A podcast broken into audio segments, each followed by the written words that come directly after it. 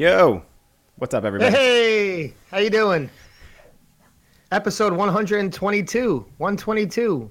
It's a good Getting number. pretty crazy. Getting pretty high. I'm very excited to have our guest on today, Louis Super Zamora, excited. man. Wow, we've uh, been getting requested Louis for a long time, and you know Louis is a real old friend of mine, and um, what a legend in skating. So super happy to have him a part of it and have him on the show. Um, before I do my regular spiel, I just wanted to um, give a say something about Mikey Cancel. He is an OG New York City skater who who passed away last night, and you know I know it hit the New York City scene really hard. So I just wanted to, you know, just for a, a- a moment of remembrance to Mikey Cancel and everyone in New York, because I know it hit hard the community over there. So much love to him and his family and everyone who's going through it over there. So I just wanted to shout that out. Hey, much but- love. Rest in peace, Mikey. He was the Rest man. in peace, Al- Mikey. Always, mm-hmm. always was good for a good laugh. Always.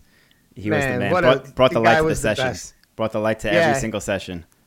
If you get a chance, check him out skating the Bitter Cold Showdown. I, I don't know what year it was, maybe 2006. 08. 2006. Was it 2006? Yo, Yep. he had the one piece jumpsuit on, the a beige Dickies one piece jumpsuit on, and he was just like four, disaster 450 background, like four, Killing it. true porn star. He almost did, but it was a battle, man. He really like if you were there for that event, he really showed out. So, and that was just one of the many things. This guy's a legend in New York. So, uh, rest in peace, Mikey Cancel. And uh, that being said, uh, everyone, thanks for joining us today. Very, very stoked to have this guest on. Um, please, if you don't already, follow us on all of our social media platforms. Go to our Facebook, give us a like. Go to our YouTube, hit the subscribe button and the notification bell. If you like what you're hearing, please leave a comment.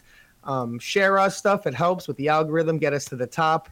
We got an iTunes. If you like what you're hearing, you listen on there while you're at work or driving. Please give us a five star rating, give us a review. It helps boost our channel. Um, also, we have a Patreon. You could be a Patreon for as little as three dollars a month, and when you're a Patreon, you get exclusive content such as Inside Outs. There, these are trick tips. We have three pieces, which are like three piece tricks, like three tricks from whoever we may be around or be filming with. We have uh, section reviews, and we're going to be doing a section review today with Louis Zamora. We have a couple good ones that we did just before with Demetrius George on our last episode, 121. So if you haven't seen that, please check it out. And uh, yeah, it gets to be really interesting. You get to see the behind the scenes stuff. And on top of that, we do a monthly drawing every month um, for all of our patrons. And if you win the monthly drawing, then you get something for free from our online store. It could be a shirt, it could be a five panel hat, it could be a mug. And we're going to add some stuff. Me and Austin had a talk Mm-hmm. about adding some stuff to our online store. So we got to update it very soon. And uh, soon. yeah, $3 to be a patron. So thank you very much. Three dollars. That's it. Well, I want to give a quick shout out to our new patrons this week. We have I did prac- practice these names: Patrick, Merton, William, Byram, and Boniek Quadra. Thank you all for supporting, and we have it's time for the monthly giveaway for the month of February. So, like Billy Nice. said, get one of whatever you want from our. Oh, that's not the right one. One of whatever you want from our online store. so we have all 314 of you in this drawing and one of you guys is going to get or girls going to get whatever you want from our online store. Where is the thing? There we go. Boom. And at random we have the winner aaron schultz. Congrats aaron Oh. schultz. Nice. That's cool. Aaron's been a, a long time supporter of this show watches live quite often so really cool. Thanks aaron for your Very support. cool. we'll reach out uh, when the show's done. We'll get you whatever you want t-shirt mug hat whatever it may be. It's yours. Thank you so much. Um, keeping this going we have a wtf this week and we have it's a good one if you haven't seen it already this is uh, jimbo hawkins showing us what peak male athletic form looks like with the hands in the pants the hands in the pants backflip. Super awesome. This has gone like crazy viral for whatever reason in the last day or two. So if you haven't Yeah. seen it already check out jimbo throwing the backflips I, s- I saw it on some uh, I saw it on some Instagrams and that would never have shared blading before. Like they got to uh, send it official. I've been following them for a long Oh, time, really? and I noticed like, yeah, they never, they never uh, share blading ever. So I'm just like, oh, okay. And then I saw it on today. I was like, what? What is this? Had to like double take. I was like, oh, cool. So Yeah, I saw Barstool. Barstool shared it as well. It's it's funny. Oh, did they? Yeah, Barstool shared it today. oh, that's cool. and that's like a massive account too. So it's it's funny how like what clips get viral these days. You know, like more and more in the last year or two. We mention it almost every time on the show when a clip goes viral, a blading clip, because it's not common in our little side of the world. But like Anthony Marchione had a clip like Fishbrain and Kink Rail that went viral. That's Uh, right. it was on ESPN. yeah, one. yeah, exactly. Diaby, the backflip at Feast, you know, this gone viral. The clip of um, Damon Franklin recently at the Frank Morales, even though that was a fall, still like Snoop Dogg Mm-hmm. posted it and stuff like that. So it's pretty cool seeing all these things. We're we're getting cool. known in the public eye slowly but surely again. So we're on our way back up. Definitely good. But congrats to Jimbo Hawkins for being the WTF and the WTF of the whole industry for the week, pretty much. That's right. um, Also, we are so happy to have our sponsor back who sponsored us all of 2021, and they're sponsoring us again this year. Uh, Blank. They've been doing so much cool stuff. That we love their team. Uh, we love everything that they're doing, and they got some new cool stuff out. That uh, they got this new ad, so we should check that out now. Austin, is it ready? Yeah, it's ready from the man. Everybody, check out the new blank Sean Keane Pro Model Skate. And here's a quick word from the man himself. Hey, what's up? This is Sean Keane. My new Pro Skate is now available worldwide. Full sizes coming this summer. Go rollerblade. Uh, you gotta love those guys. perfect. you gotta love those guys. Thank you, Blank, uh, for sponsoring this show. Uh, we're happy to be partners with you again. Everyone, check out the Blank Sean Keane Pro Model Skate out now. Um, before we move on with our guest, if you haven't already, check out our last episode, 121, with Demetrius George.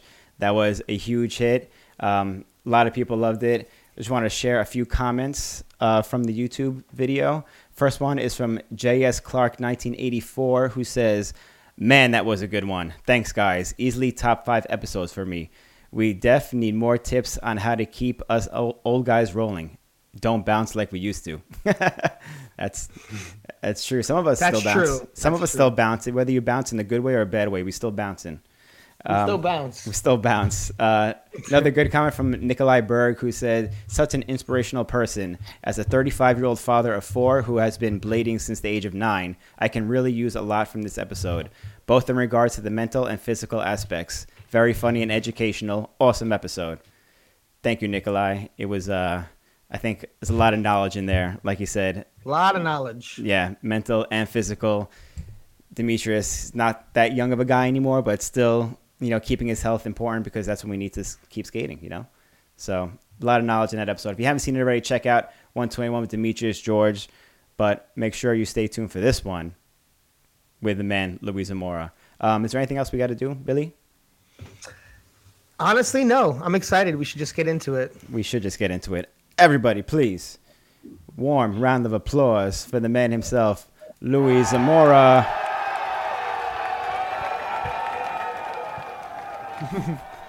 Louis. Yeah. Hello. Wow. What's up, Louis? Thank you for joining us on the show today. Uh, thank you for having me. Honestly, This Wow. is awesome. It's gonna be a good show. It's really good to see you, Louis. Gotta say, been a long time. Super happy to see your face. Great to see you on Instagram. Like getting back into skating, posting everything, learning all the tricks again, getting your style back, getting your tricks back. Backslide to kind grind, alley top porn, looking just like yourself from from years back. So Yep. it's really cool to see and really uh, nostalgic to see. And it's great for you to have you with us. Really, it's an honor. Um, but. I want to, but I want to talk about. You know, I know you when I already when I met you, um, when we were friends back around the ESCO days. You were already like VG14 had already passed. You were already all these ESCO videos. Like you were like already such an iconic skater at that level. Second regime, all this stuff. Um, but I don't really know if I'm familiar with how you started, what you like your beginning was, what, how you got introduced to skating, and uh, I'm- I, I know it was like very early because when I saw like some of your early stuff, it was from like the at least 97, 98. But I'm curious how you got started uh, and and how it all began for you. Um, yeah, it's interesting actually. Um, I haven't talked about the origins of my rollerblading story in a really long time. I don't know if I've ever actually said it publicly. A lot of my close friends know, but um, uh, I grew up. Well, I was born in Los Angeles, and I grew up in a, a city called La Puente, and it's like a, it's a little little ghetto in that area. You know, my parents they always worked really hard. We didn't have much when we started, and uh, they always had dreams, you know, to like you know move to a better neighborhood and put us in a place that you know was safe that they felt. So um, after a while, I think I was about to go into my freshman year in high school. My parents um, had finally you know saved enough money to make a move, and my dad applied for a job transfer. But this job at the time was uh, Pacific Bell back in the day, now AT&T. Um, and he got it approved. And um, he, I don't think he was really thinking it was going to get approved, but it did. So we got to move to San Diego at that point, you know. And I remember when it happened, all my, my best friends, my close friends there, I was so bummed, you know. I was like, you know, damn, like I can't imagine a life, you know, without, you know, these people that I know and everything that I know that, that I consider my home. And um, it was a difficult transfer for me uh, in the beginning. Uh, me and my dad went up first to San Diego. He stayed with a coworker of his for the summer, and I went to summer school there. And you know, I was in the midst of making new friends and seeing what's what's going on there. At this time, I only like played sports like baseball and stuff like that, and um, definitely fighting games like Street Fighter. I was all about that, video games.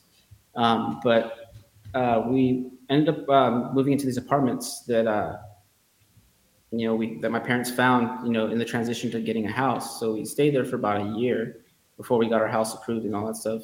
All the escrow stuff worked out and actually moved there. But during this time, I was staying at this apartment complex. The new friends that I met there, um, they rollerbladed, and I didn't know anything about it. You know, like the only thing that I knew was I like to go to the, the roller rink back in the day and cruise, you know, around roller skates. And I actually did try rollerblades one time at this place called Skate Junction back in the day in LA.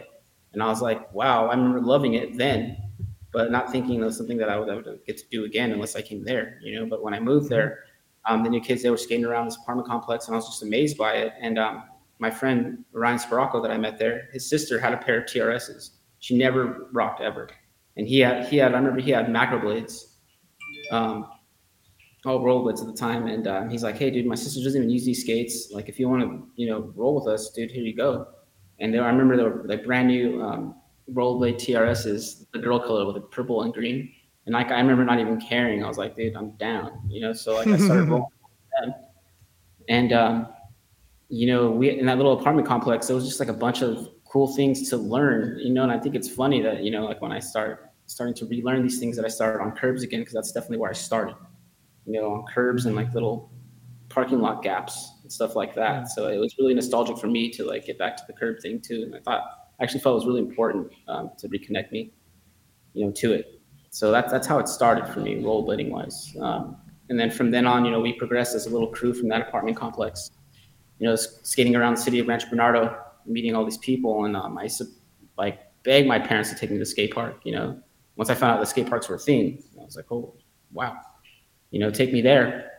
And um, any chance I got to skate, I would, you know, I would skate home from school every day um, me and my little crew.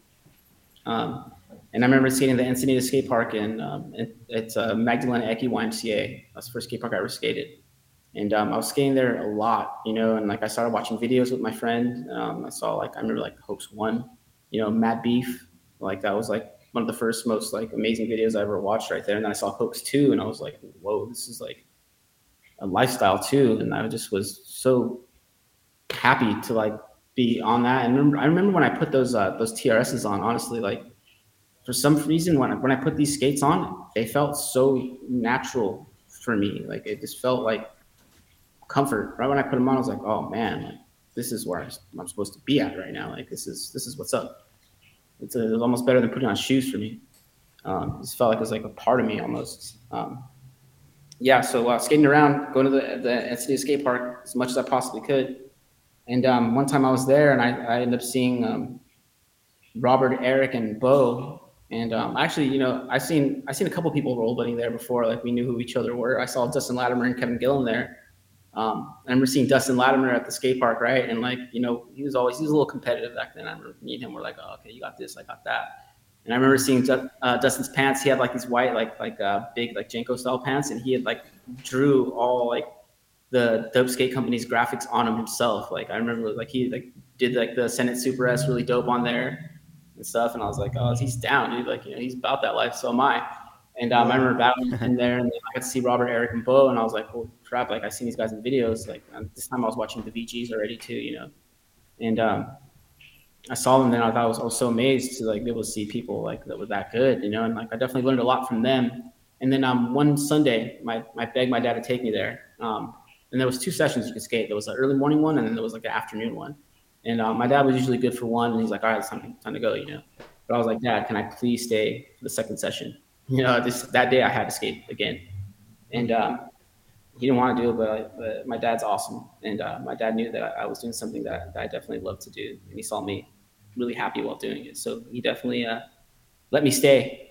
And um, when I stayed that time, I guess Rollerblade, the company, actually um, was coming out with some new skates at this time, and uh, they were testing them out at the park during that. That session, and I remember meeting Mike Giacente um, there, um, he was riding rollerblades at the time, and then boom, I saw Chris Edwards at the skate park, and I was like, "That's Chris Edwards right there."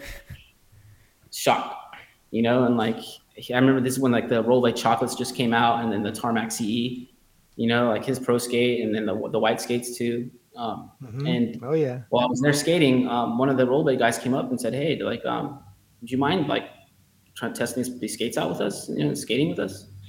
And um, I was like, of course, like I already was in my mind doing that already. Like I'm, I'm about, I'm definitely going to do that. So I stayed and I skated with Chris Edwards. got to meet him. You know, I was watching him do some amazing things, taken to the levels he always does take it to. You know, and um, we had a good session. We skated. You know, at the end of that, um, I ended up talking with the rollerblade rep, um, Chris, Mike Giacente, Mike G, um, and they gave me three pairs of skates, and I was like in shock that I got a free pair. It's like the skates are like 300, right? I remember like yeah. riding my every skate till like it was just so dead, you know. Um, wishing I get new skates, and they gave me three pairs of skates, so I was like on you know cloud nine right there. I was super happy about it. Right. uh, yeah. Um, so then I guess I made contact with Rollblade um, and just skating a little bit more. And then at that point, when I got that, I started linking up with Robert and Eric and Bo more and Tomas at the time. And then um, also with Brian Bell. Um, I, I, met Brian Bell at the Encinitas Skate Park also. And um, we all started skating more, you know, and like the crew just kind of assembled right there. Like once we got to know each other and knew what we like to do, I remember like specifically skating with Robert and Eric, like training on like certain rails. Like, you know, we had like a, me and Robert had this, this thing where we go to a rail and like have to do a certain amount of tricks in a row, like back to back to back, or like get them done in succession you know, and we used to call it locals only at RP High. Like if you, if you can go up and you can solo around that rail first try, no matter where you're at, that's locals only stuff right there. and, um, and then uh, I remember, you know, after all that skating, I was talking with Rollblade. I started talking with uh, Randy a little bit too at that time. Super amazed to meet Randy. Um, and then uh, Rollerblade asked me if I wanted to skate for them. You know, I was thinking about like, you know, I didn't really know what sponsorship was and how that worked. At the time, I just knew I wanted to Rollblade a lot. And um, they basically said, yeah, um, you're going to get to Rollblade a lot and make money too. And I was like, well, that's awesome. Like I get to Rollblade. I wasn't really too concerned with the money thing at the time. Um, I thought it was going to be cool that I could make some extra money, but I know like my family could use it. And like, I know that it helped me having it, you know, having to spend all the stuff on me because the stuff's expensive. So um, I remember when I got the contract from Rollerblade, I remember asking them like, all right, you know, I'm down to do this, you know, but I want you guys, can you please send me, you know, 20 pairs of skates? And they thought I was joking, but I wasn't. Like I was pretty serious about it. And um, after a few talks, a couple days go by, they go, all right, you know, boom, like three days later, 20 pairs of skates show up at my house. And I gave pair of skates to every single kid I could um, around me in my neighborhood. Um, and I thought that was uh, the least I could do, you know, try to, you know, help build the skating scene, do that. And um, you know, to this day, I still see some of the kids in my town and they say, "What up?" I remember that, that pair of skates you gave me. You know, and some of them still skate. You know, and I, I think that's that's awesome. You know, I love, like to try to remember where I come from. And, yeah, uh, that's really cool, man. That's super you know, awesome. I never heard anything like that alone to be able to spread the love like that. Geez, 20 pair. That, that was when skating was in a good state when you could afford to send a, a writer 20 pairs of skates to hand out to everybody. But yeah, hell yeah, that's fucking, that's awesome. I, I love hearing these stories about like legends and OGs like yourself as a Grom, like going to the skate park and being like starstruck by Dustin Latimer and like Robert Lievanos and Eric Schrijn and shit like that. Cause I think, at least for me anyway, I don't see you as that type of person. You know, you're always on the other end of it. and uh, that's such a cool story to hear that. I was definitely starstruck, um, especially when I met Randy. He was on a whole nother level. He was already like had a pro skate coming out, you know, like he had a car, you know, he was on planes like every weekend, you know. And I was like, wow, is my life going to be like that? And I just remember thinking, Yeah. like, no way, you know. So dreams do come true sometimes, and uh, that was definitely my dream. Like I was super T dog with it. I had like stickers all over my skates, dude. I was all about it. Yeah. I forgot about doing that stickers on the skates. Oh yeah. Yep. I just did it again. Yeah, I remember seeing like early clips of you. I forgot like I can't even like think of the video right now, but it was just like you were like it was like you and Randy like back in the day like kind grinding like you know little curbs and rails and just like um but yeah, just like the that trajectory like back then like seeing you and like all that stuff and then just hearing like that story like getting there and skating with those guys. I always thought for some reason you guys came up together. I always thought like it's cool to know that like you came from LA and like met up with them and and got with their crew. And yeah, because I remember seeing like Robert from like the early days too, like in like VG six, VG like the, the early ones. But Uh, Even before that, man. Um, yeah. Yeah. Eric Schrijn had a, a profile in Four. VG3. VG four, yeah, VG4, right? And then Randy had his profile VG3, I think. VG Yeah. three, yeah. yeah. So like I I remember like um, Randy picking me up from my mom's house. Like when we first met, he's like, "Dude, I'll come pick you up right now." I'm like, "No way." All right, yeah, dude, pick me up. And like he would just pick me up. I'd cruise out and stay at his house for like a week, skate every day nonstop, play video games. You know, do live the life that time. You know, it's just awesome. Like I got to meet so many people from him, and um, from Eric too. Like Eric definitely was big, big influence on my life. Um, early in the days too, and like you know, he always looked older, so my parents trusted him. Like I did, I think Eric had like a mustache at like ten, dude. Like, I'm, I'm up, like he did. He was that kid, Yeah. like you know, little league dude. That he was the pitcher with the mustache. You're like, damn, I'm like afraid to like hit this ball. now. It's- it's- yeah. Always had it, you know. But um, he definitely had his stuff together. His dad helped him a lot with the traveling and everything like that too. And um, some funny stories with that too. It's really funny. Um, shout out to Glenn Schrijn, you know, making sure we all got to our places safely. Um, but yeah, we, we ended up traveling a lot together. Um, I remember specifically too one time, um, the first ASA competition I got to skate in, I had to qualify. It took a long time to do that. Um, I remember the ASA finals we took to qualify too. Um, that was fun. But the first weekend, I remember I went to uh, St. Petersburg, Florida. Me and Eric did, and Robert went to Salt Lake City for NIS. You know, so we're like, hey, well, we'll go that one, you go that one, right? And I remember I, I won my first ASA, and Eric got second, and Robert got first at NIS. And like, we were, I remember getting home, and all of us were like, yeah, that's how we do it. All happy about it, Sick. you know.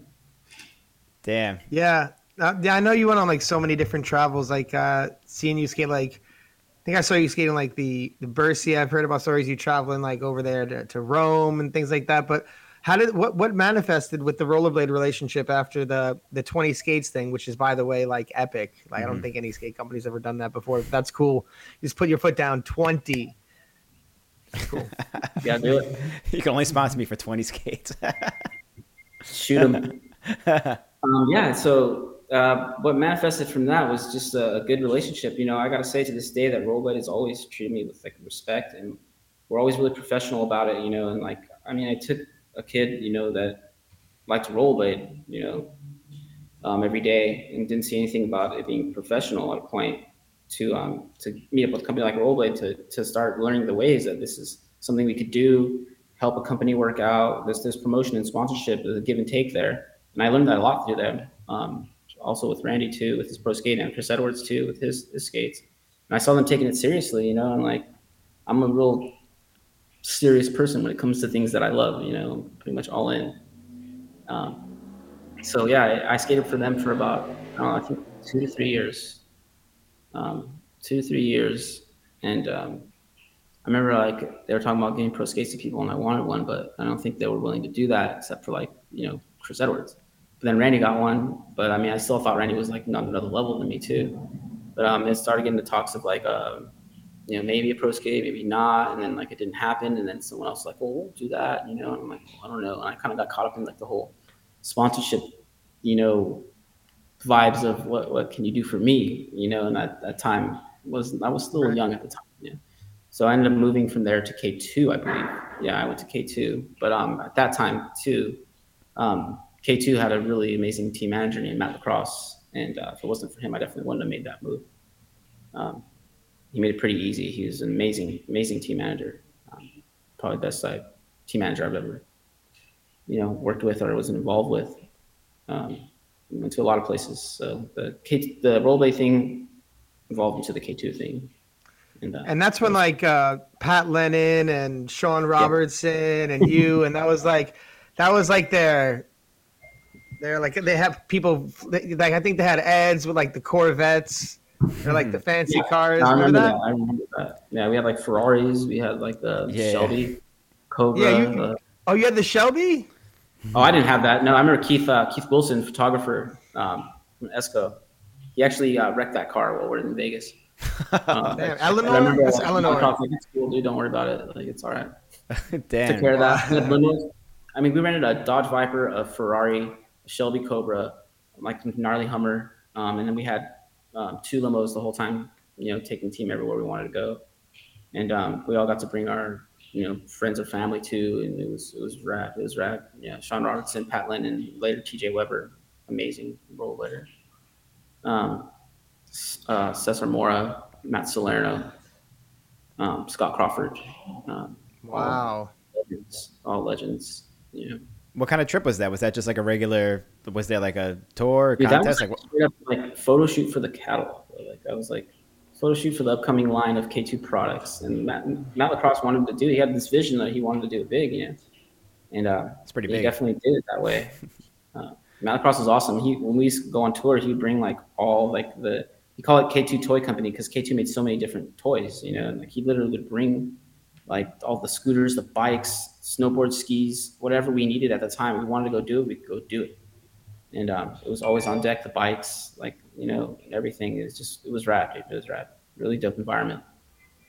I never thought about yeah, that. you're talking about you're talking about K two money now though. You know, you're talking about like these guys do everything. They're all like all the mountain sports. You know, they're doing all the ski sports. Like all this K two. It's like they got big bucks. They're a multi multi million dollar company, if not in the hundreds of millions, and who knows, even in the. I'm no finance guy, maybe billions. I don't know, but but they're probably a small thing to get get you guys all to fly out there and do that that stuff. And yeah. that's during that time where there's like. I mean, that must have been exciting during that time to be like, "Oh, I'm skating for this like legit company. Like, this is gonna go somewhere cool, right?" Mm-hmm. Yeah, yeah. I mean, he made it seem like the possibilities were endless. You know, and like that's awesome. Like, you know, it's hard for me to be put in boxes, or used to be.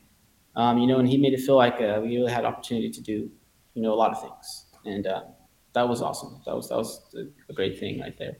Um, shout out to Matt Lacrosse, um, great team manager. He just he knew how to work with um, athletes like ourselves. You know, like I mean, obviously a lot of us are anti everything. You know, especially like. Uh, you know, being told what to do and stuff like that, you know, and he kind of knew how to work with us, you know, and um, also knew how to, you know, explain that sometimes you need to be this, you need to do this.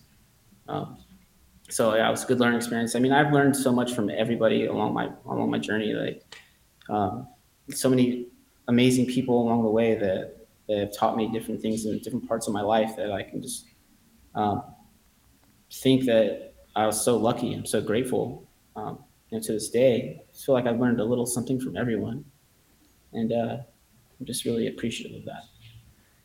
Yeah, speaking yeah. about uh, was thinking about appreciation, I was just thinking now that you mentioned like the whole pro skate thing. I'm like thinking about your journey now, rollerblade K2. I believe you went on to like USD, and then Deshi after that. But like, why did it take so long to get a pro skate? You didn't have a K2 pro skate, did you? I was pretty close to having one. Um, no, see, these are big companies. Rollerblade and K2 were on like another level. You know, for them to do a pro skate for someone like that was like a like literally like they made a whole skate for someone. Like they didn't just like throw your name on a skate.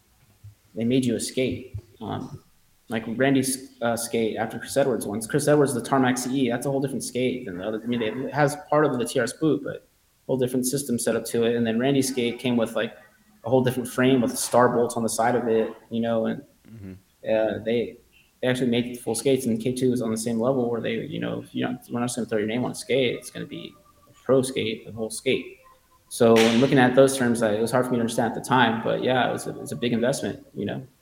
And uh, I remember that I really liked the, the, the 250 cc's a lot, and I wanted uh, one of those to be my pro skate if I was going to get one. And um, I remember Matt Lacrosse setting up like the the custom the custom K2s, you know, and like that was the link to be able to get a pro skate. I think that's what he was setting that in place for. But um, all of us made amazing custom skates. Like I, I remember literally like he would print out the custom form, like it was a drawn 250, and then you literally just wrote in like the colors and the materials you wanted, and um, they would get, magically make that happen. And uh, I made a couple of skates. I, I, probably made like 10 total in my life, but uh, I made a, a, yellow version of, of a 250cc, and um, I know that they end up making that skate, and that was supposed to be what I thought was my skate. Um, why yellow at the time? I don't know. I was feeling yellow. I don't know, but um, yeah. But I remember uh, Ryan Jacklone having some dope customs, dude. Like way ahead dope. of the game. Yeah, so dope. So some of those some of those early K two customs were dope. Yeah, I was dope. gonna ask you about that. they about were that. Really too. dope. We've had a few K two um, I feel like that former, was early days though. Like '90s, oh, kind of right? Because we had um, Dave Ortega on the show back when we used to do this, it, oh, like yeah. in person in New York, and he had still physically a few of the custom K2s, and he brought on the show and stuff like that. He so you got you got busy with all that stuff too.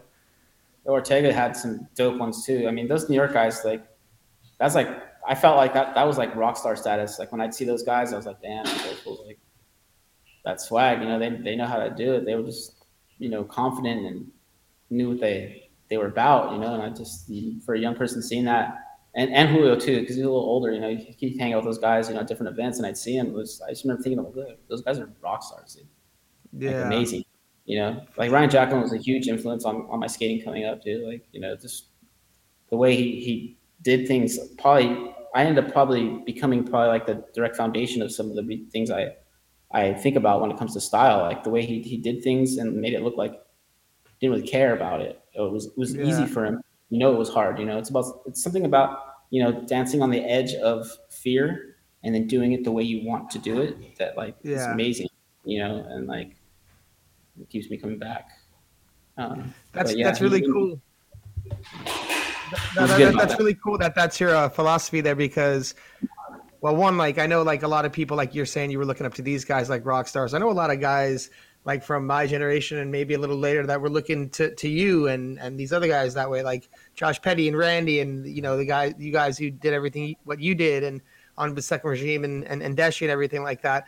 But it's really interesting to hear that, yeah, like Ryan Jacklone was such an influence because you can tell that the way you approach style for yourself was like really, it was important, but uh, also you made it look very carefree in that way. You made it look like made the tough stuff look easy, and you made things look stylish. Like you know, there's so many iconic sections, but specifically like the VG14 one and the Esco Zoo Battle My Crew part, you just had so many iconic uh, tricks in there.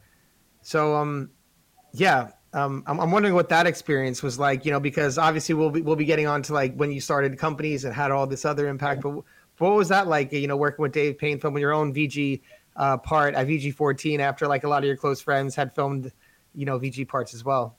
Well, yeah, that was like that was incredible, you know. And uh, shout out to Josh Petty also on out of my story because he's definitely a huge part of my story. Me and Josh Petty were um, close, close friends, um, it, even before like coming up too. You know, like before we both got sponsored. I remember us uh, hanging out, skating at Encinitas. Also, I remember Josh showing up, and I'm like, "Who's this guy?" Dude? Like, you know, and he's like, "I'm from San Diego." I'm like, "No, you're not, dude. You're not." You know, and uh, he, rocked snowboard pants out of nowhere and just like having his own style with it. I'm like, this guy's crazy with this, you know. Um, but I'm talking with him, you know, he's actually a really funny guy, um, really, pers- really uh, personable. And I we ended up becoming really close friends um, along, you know, I mean, I had my base crew of, you know, Roadhouse, Robert, Eric, Bo, Tomas, but um, Josh Petty was definitely in there too. Um, I definitely stayed at his house a lot, him and Wildman. Um, but yeah, as far as the, the sections filming, you know, like I mean, I had a lot of good people to, you know, reference from, and I'm watching them do their stuff and how they approached, you know, the the tricks they wanted to do and how they wanted to do them for what sections or for what ads. I mean, and I also I come from a time of, of print ads too, you know, where a photo yeah. is also as important as a video, and um, mm-hmm. you know, shooting photos comes. Uh, it, it, puts you in a different mentality, you know. Like I, I, you want this photo to be cool, um, and uh, you really think about the trick you want to do a little deeper than you think about it before a photo. Um, so a lot of the tricks that I, I wanted to do over the time came from the basis of it might be a photo maybe, um, but linking up with Dave Payne was like changed. It was like life changing, career changing, or rollerblade path changing. You know, because this is a man that like can do it all. You know, and he skates and films and he's cool. And, um, and he's motivated, you know, extremely motivated. You know, Bo's extremely motivated too. And I, I also come from that area era where we were lucky to have Bo, you know, in Esco Zoo. I mean, driving force behind Esco Zoo. Actually, if it wasn't for him, all this this footage, you know, for these these sections wouldn't have really been out. Bo even helped a lot with the VG stuff, you know, for Eric, for me, for Robert, for all of us. You know, he was, he was a big, big, big part of that. Um, he always had a unique eye too. I remember like Bo being really particular about how he shot things, and you know when he actually put sets together, I was always amazed. Like, dude, you, are good at this. Like, he he, he somehow brought like um, the best out of each trick, and then with the music and everything, he just he linked it up legit. So when I linked up with Dave Payne, I had a little bit of knowledge of this already, and um, seeing how Bo and Dave Payne got along too, was, you know, they're on the same page with that. So I, I love being around people that are motivated and doing what they love. You know, there's nothing more than I like than thriving with friends, you know, and that, that's what it like was like with Dave Payne and with both. But um, with Dave Payne with VG um, 14 section, he was like, "Hey, dude, we're gonna do a profile on you," and I'm like, "Awesome! I'm so down. Tell me where. I'll be there early." You know, and um, I end up just um, actually Dave Payne and Randy were Spizer were uh, roommates at the time, so I mean, I was already staying with Randy all the time. Pretty much always, I basically lived with Randy, um, more or less throughout my my teenage years and um, to early 20s. Um, and uh, just being able to skate with him whenever we wanted. And um, he had this whole um, idea that we're going to go drive around, you know, and go to places. We're not just going to film this locally. We're going to go to San Francisco, you know, different places. We, we made road trips, and we had already done the um, the 50-50 England and um, I forgot what it was called the Pound for Pound tour, and we we linked up on that already. And I'm actually on the Pound for Pound tour. Dave Payne brought his brother um, Rob Payne from Worship Records um, to DJ at every spot we went to. And the Sunshine Tour was like Sick. amazing. That was like, if I think of it, some of my best memories, they come from the Sunshine Tour. I mean, Josh was there, and it was, I mean, everyone was, there was so many people there. I, I met Hakeem Jamo for the first time on that tour. I probably met a lot of you guys, you know, for the first time on that tour. And um, I remember we're at a, I think we're at in Detroit um, at Airborne, and um, we're skating there, and, and me and Dave were getting clips for the Pound for Pound tour edits. And um, his brother put a record on, and I remember hearing it. And I'm like, damn, that song's dope. Like, and it was that uh, that song that goes like, "Remember Me," like that song that's in my VG profile. And yeah. um, I'm like, hey, dude, what record is that? You know, and at the time I was into records too. And he's like, oh, it's uh, Blue Boy, Remember Me. And I'm like, dude, I like that. Like, I like that. I feel like it'd be really good for this. And that's the time we started talking about the profile and like doing these things. And I'm like, dude, that's the song. That's one of them at least. And he's like, yep and um, we agreed immediately. And like I remember we got home, we got to got to work, and um, we started going everywhere filming. I mean, we filmed a lot for that thing, dude, a lot. And um, I'm glad the way it turned out. I actually got to sit with Dave and do the edit the whole time too, and you know, That's laugh. Awesome. And, you know, like that that collaboration, be able to work together like that, you know, can turn out some some great things, especially if you're both really really focused on it. And um, you know, he also is another that showed me like the the the play side and the professional side. You know, he's like, you know, play hard, but you got to work hard too. You know, like every night after we skated all day, he hit that that the editing bay he had there, this Media 300. You know, and just be tearing it up, just making VGs in front of me, dude. Like, you know, making what I looked at were my greatest memories on film um, right in front of me. So like that was just uh, an amazing experience um, to watch that. So that's that's how that that section worked out. And with Bo, um, it was just that's how we vibed in Esco. We all vibed off each other, doing tricks. Um, we all pushed each other, and Bo was always there to capture it in like that special way. And making that battle my crew, I remember we were all like, "All right, we're really gonna battle." Like, cause we come, we all come from like a, I don't know, I'd say taggerish background, you know, because I, I, used to write a lot, and um, Bo definitely did. So when it comes to like battles and rap, you know, battle rap, we associate it all together. So like, hey, we're gonna go hard on this. Like, we're gonna go so hard that like, it's not really gonna be a competition. So um, I'm pretty sure Joe wasn't really happy about that. But yeah. Um, I love we it. definitely went on that one. You know, we definitely went on that one. It was a really uh, good time making it too all of us. Uh, around that time when John Elliott started coming by Esco too, and he was amazing too. Yeah, no, that was epic. That was really epic. Um, man, there's there's so many different things to uh, to talk about, and uh, I want to talk about Second Regime and and Deshi, but how could we if we don't talk about the first regime. You know, we have to talk about the the Senate and Yeah. the day of the Oh. rope and, and, and being on, on Senate. I mean, wow. Imagine being on Senate back in the heyday The of heyday, Senate. straight up. Man, I, I I went into Pacific Sunwear and I saw Senate Mm-hmm. on the on the shelf. I was so proud to be a rollerblade. I was like, damn, look at that Senate pants, Senate shirt over there. And so like everyone, like you said, you were looking at like you know Ryan and and, uh, and Dave like rock stars. Like we were looking at people at Senate the same way. Oh, same, So- same.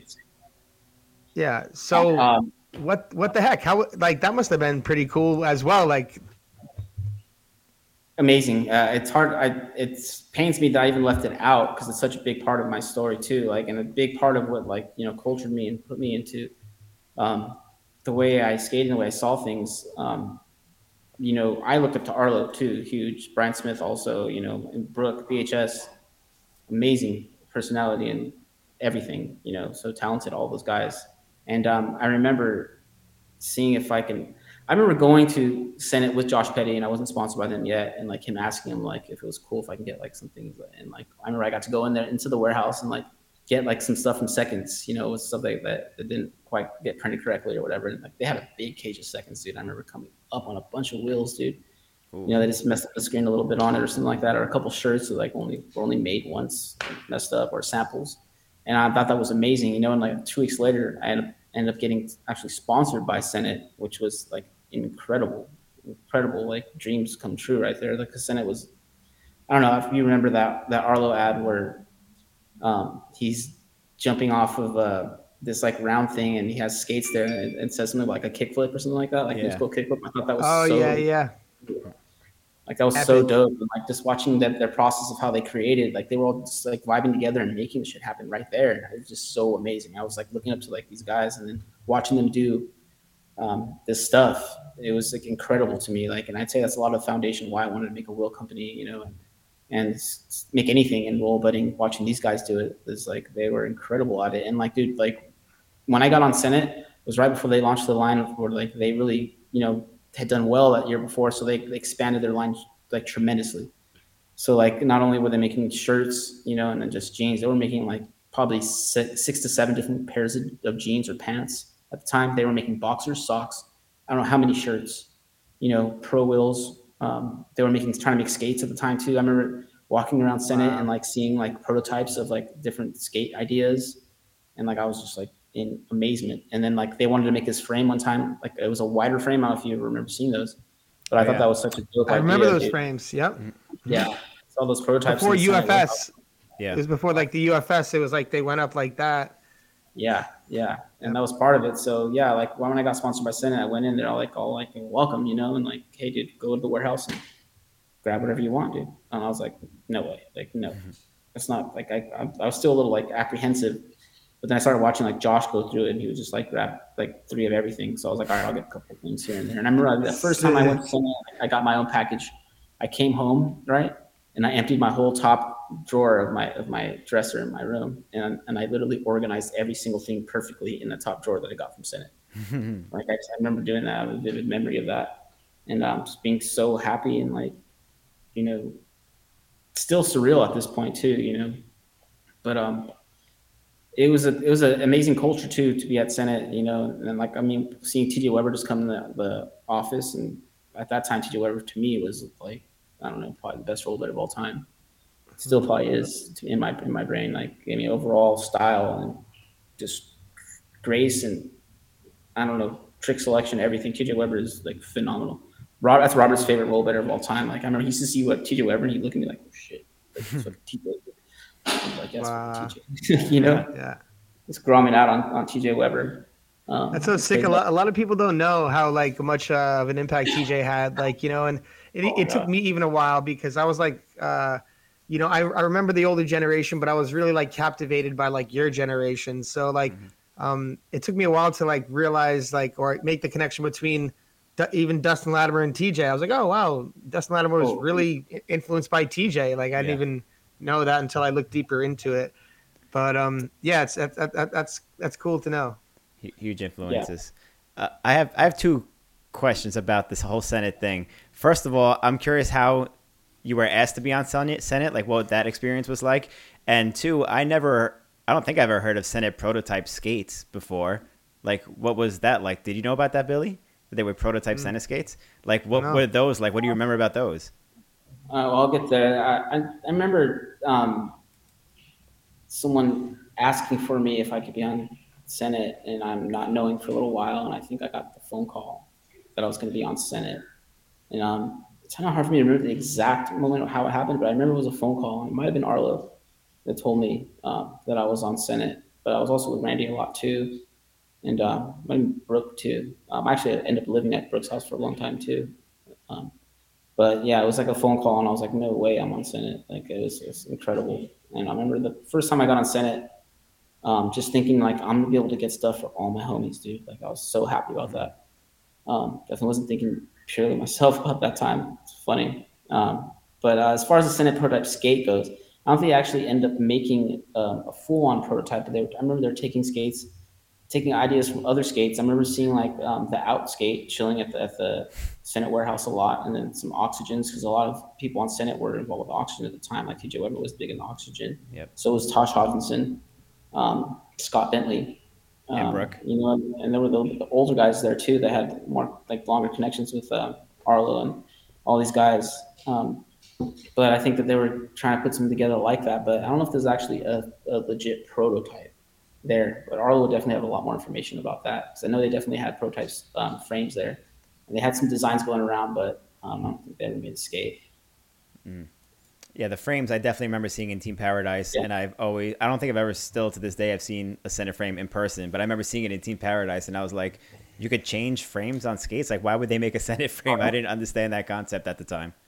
It was a hard one to grasp because we didn't get it because all the frames were connected to rollerblades straight up, like they were on them. You know, it's part of the design.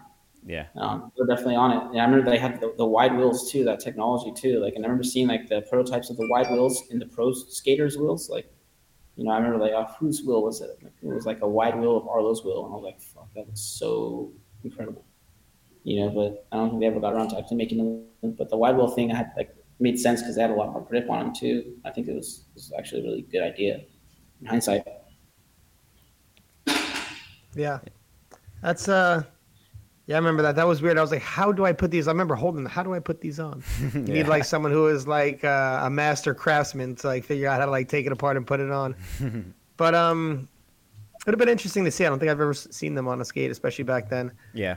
But um yeah, so after basically that experience, you I guess the you, Josh, and Randy got together and you know, you were like, Hey man, Twisted Sister, we're not gonna take it anymore.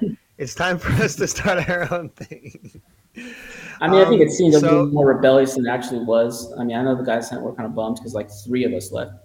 Um, but you know, before this too, we had also been linking up with Brian Smith a lot lately in skating too. We did the whole night of, night of the string thing, and that was like a play Right. on, on Day of the Rope. In the Senate video too, I forgot to explain about this. Is that that was the the trip to film the Day of the Rope was my very first trip that I took on a plane from rollerblading, and they sent me to um, Akron, Ohio, because Michael Pellick's family lived there, and we went and stayed at his parents' house. It was me and Eric, and um, we went and filmed the whole thing there, you know, in Cleveland and Akron. And I met, I met, I met James St. Hours there. I met uh, Justin Eisinger there, a bunch of kids that we skated with over there, and that's how we filmed the whole day of the rope thing in one trip. Um, That's random, that, Ohio. we ended up- yeah, Ohio's first rolling trip ever.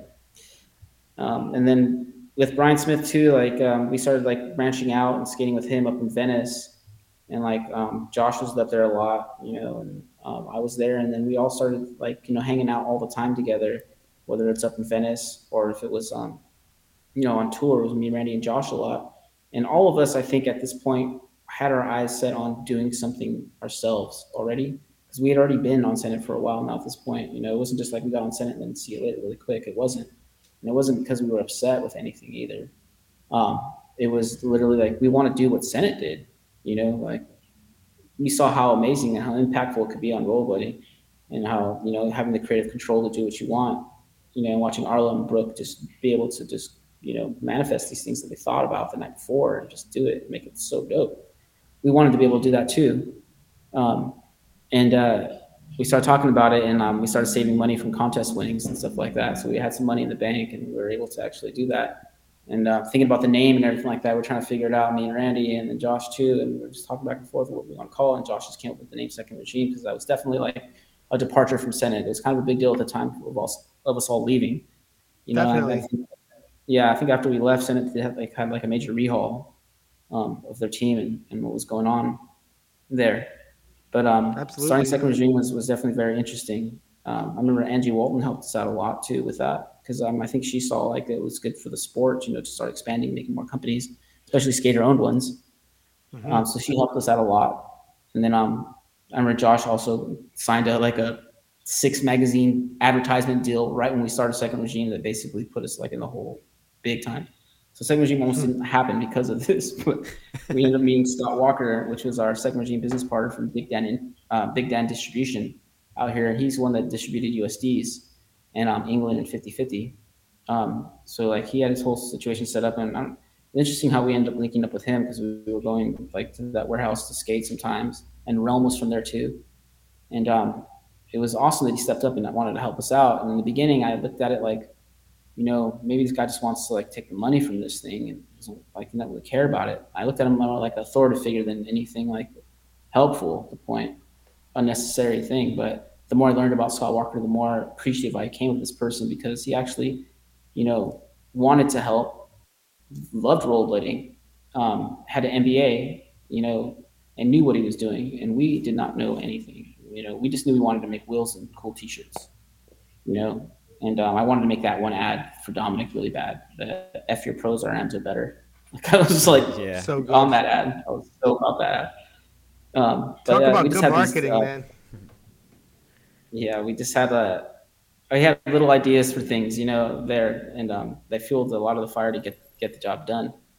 But um, Scott Walker ended up being a, a great business mentor. and Taught uh, all three of us a lot about you know business and in life, and um, you know, and I, I would say that's where the USD stuff started too. There, um, yeah, there's there's so many stories, you know, throughout this whole time that that we could talk for days about, and so many influences and people that helped along the way.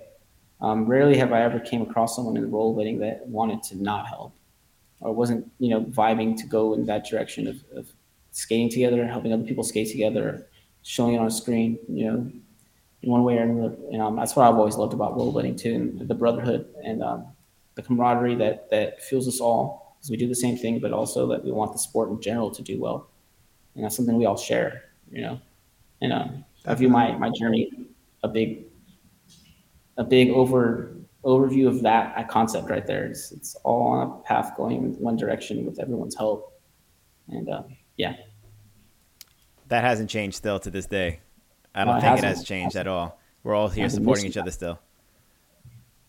yeah. Right. So a- after the second regime thing, I mean, you rode for USD, but then you started Deshi, which was you taking and helicopters. You guys Yeah, were taking helicopters. helicopters sick. s- film skate videos, you know, making your own boots and stuff like that. Uh, uh, Randy talked about it a little bit when we had him on the show. Um, I would like to know what you have to say about it as well from the idea, because I think he said the idea generally came from you, and then you kind of brought him on board from what I remember him saying. Uh, but like, what was that all about? Like, what made you want to start a skate company of your own? Where did the concepts come from? The design of the skate, because it was really unique at the time to have a soft boot. Did that come from your K two background? Definitely, definitely. Um, good call there, Austin. Yeah, definitely came from my K2 background. And um, me not getting the pro skate there, always wanted to do something like that because I've always loved K2s. Um, I really feel like early in my skating career, um, I got a pair of fatties and like I was like all right and I could do some things, but when I got this pair of fatties, I all of a sudden I could literally start doing like rails and other things in a different way. Felt much more comfortable on them and I really feel, like they, they elevated my level of skating um, tremendously in the early in the early times.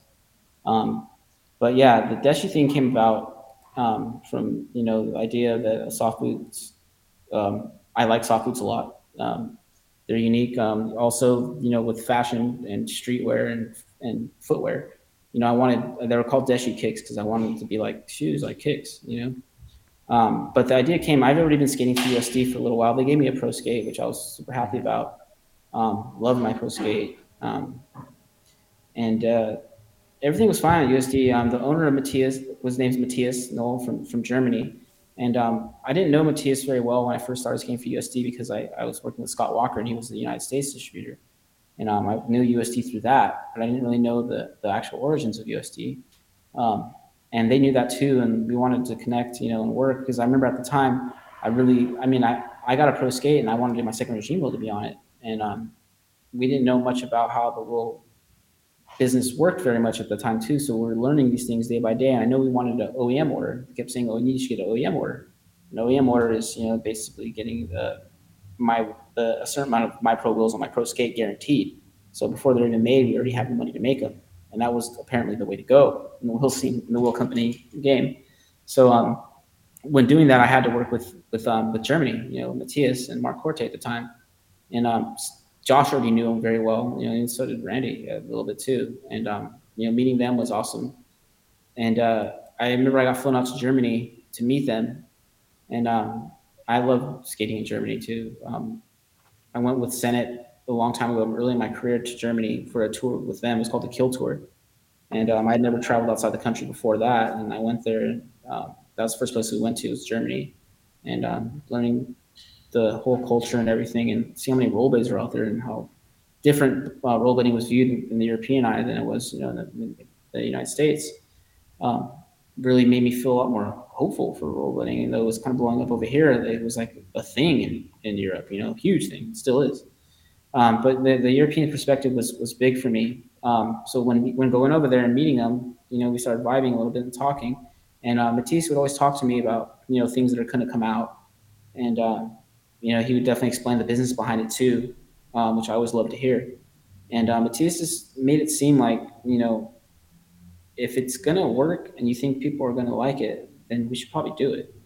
And uh, putting that mentality in my head early on at USD um, was definitely instrumental in, in how I thought about thought about Deshi because at this point I was done of I was tired of like switching skate companies too. Like I'm not really like that. I'm not I'm a pretty loyal person and it's, it's not really like me to like be jumping around like I never wanted to do that. Probably would have skated for rollerblade my whole career if, if um, things worked out the way I wanted to. Or K2, same thing. Um, but as things progress, um, you know, things change a little bit. So him making it seem like things were possible, and if if I thought it was going to be cool, um, probably could make it. So I was starting to think maybe we can make a rollerblade company. You know, um, he's got all the means. He owns a rollerblading company. He already has contacts in China. He knows how to get these wheels or these these boots made, poured. You know, and um, you know it's always a big thing when you make a rollerblade. You know that the costs are going to be tremendous because of, of, the molds. You know, these big metal molds they have to make to cast these plastic shells. And uh, also that was in my my thinking about that issue too is that um, you know it's going to cost a lot of money. So how can I get a, get around that?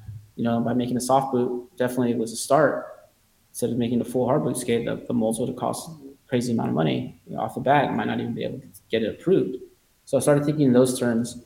And um, it was the second time I went to Germany on to meet with um, Mark Corte and, and um, Matthias Noel out there to talk about, you know, maybe another release of my skate and just see what's going on with all the um, stuff with Second Regime over there on their skates, you know, in Europe too.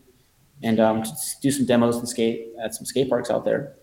And on the way there, um, I remember thinking, like, I, am not good at like sitting on a plane for like 20 hours and just like not having anything to do. I always had to have my brain stimulated in some shape or form. So I had a Game Boy or or, or some type of handheld gaming device or music or something like that. But this time I got on this plane, I was gonna get on this plane. I was like, hey, dude, what can I do on this plane that like would help better myself or help me going toward my goals, you know? And like I've always kind of wanted to go to school, but I didn't go to school because I was rollerblading. And um, but I always knew that I like to learn. And, and I was like, you know. I'm going to learn how to write a business plan on this plane ride right now. Um, so I, I, went to the Barnes and Noble before this this um, this flight, and I bought a business plan for dummies, straight up. And then I bought another business plan book, and um, and I buying I bought some other like looked incredible business you know book that had all these strategies in it. Never read it.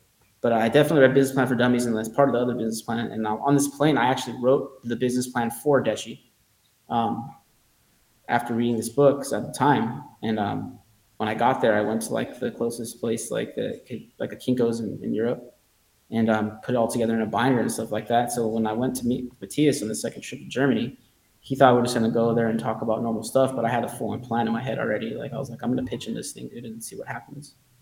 And uh, I had my booklet, my my Deshi business plan ready to go, marketing plan. Um, and uh, I go to this meeting with Matthias and I, I, bust this thing out and he's like, whoa, you know, I already had design for it too. I drew up a design for the Deshi skate and like, you know, a couple different colorways. And um, he loved it, man. He loved it. And I wasn't expecting him to be like, wow, you know, like really, really all about it. Like he was. And literally, like after that meeting, I remember me and Randy were in China two weeks later on the production line, you know, consulting with, with them about how we want stuff and how we're going to actually make the skate. And um, it went from that to China production really quick, really quick. And uh, me and Randy had been involved with designing product before, but never to this level, you know. And I remember going to China, like we went to the factory, and Matthias had already been working with them for like already like 20 plus years at this time. So like they knew him well. We get there and like we're just getting um, introduced these people, and like they're treating Matthias like royalty there.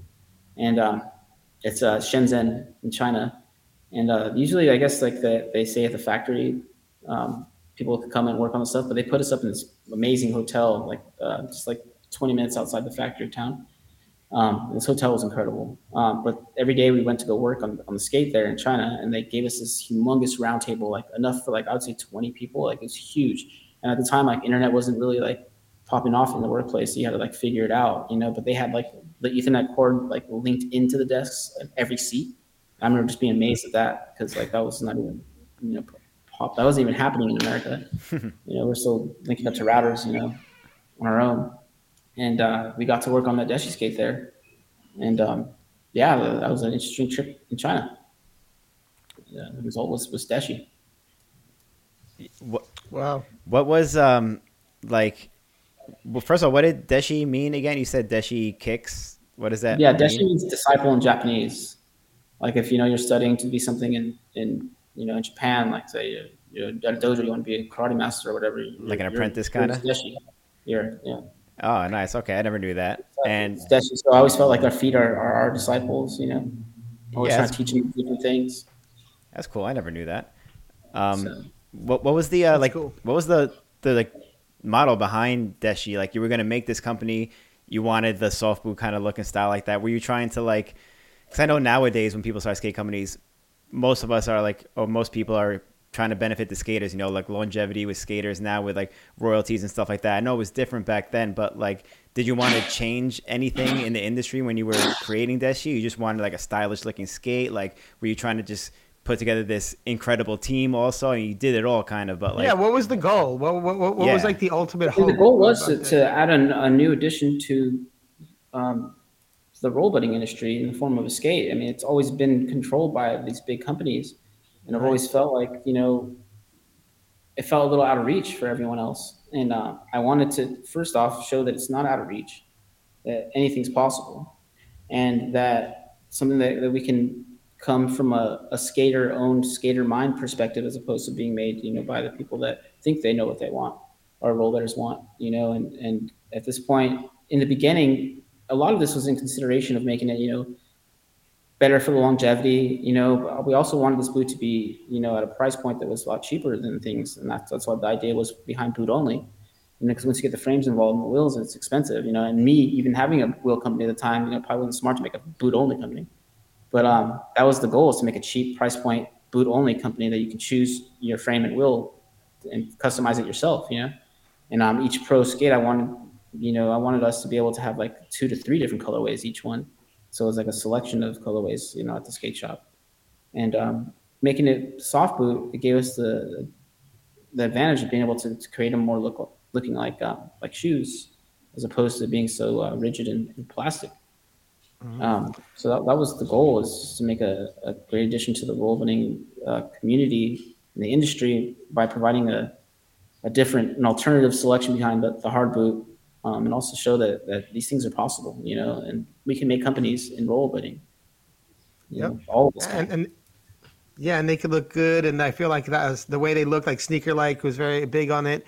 And, you know, like I feel like taking off where you left off with second regime, having like such like a powerful M team, uh, the two additions, your first two additions onto, onto Deshi was, was massive. I remember seeing the first Deshi video when you guys went to Europe, and Ian So McLeod good. and Chris Farmer, and uh, Chris was skating like the Mook frames at the time, and and he was just like some of the tricks that he was doing at that time were just like insanely revolutionary.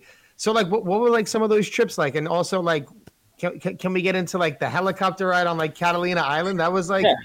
that, that was cool, Yeah. man. Like that, that stuff is really yeah, cool. um, you know, the helicopter ride looks a little more extravagant than it actually was. Um, they have helicopter rides to Catalina like every day. They're like 150 bucks a person. So it looked like you know we got this big old helicopter thing, but it's funny is that we got the helicopter there and we're supposed to get the ride back, but like they weren't there, so we had to take the ferry back um, after that trip. But um, the whole idea with uh, the team was, yeah, I mean, who's I mean, Ian McLeod, we just put him on second regime too, and we just I've been seeing Ian since he was a kid too. Like we'd be skating a spot, you know, all of us, and then his mom would pull up, and then him and his brother would hop out and just commence to crushing the skate spot, you know, and be pretty quiet about it, you know. And I always respect the kind of more quieter types, not the super braggadocious style, you know, rollerblader.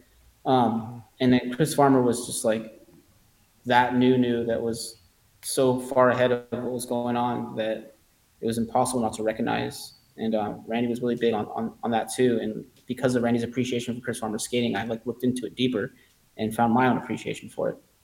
Um, and uh, Ian McLeod was like a no brainer for me.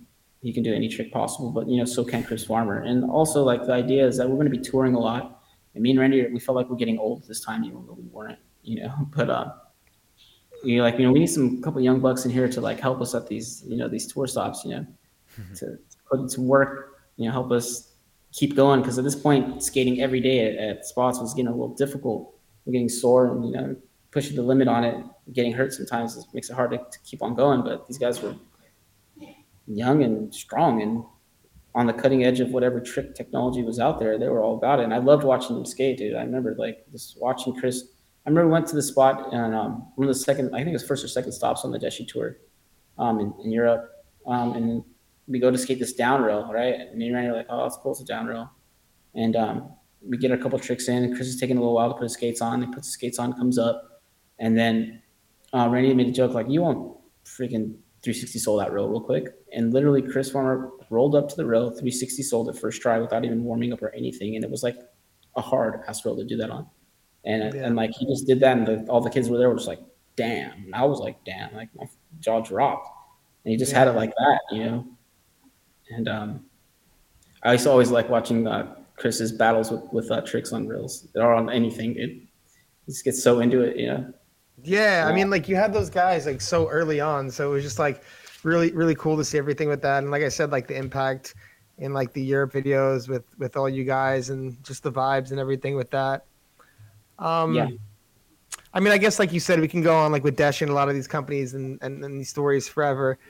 But um, I remember when I was meeting you in like Esco, you were kind of like starting to be on your way like away from all these things, and you were hanging out like we were playing like video.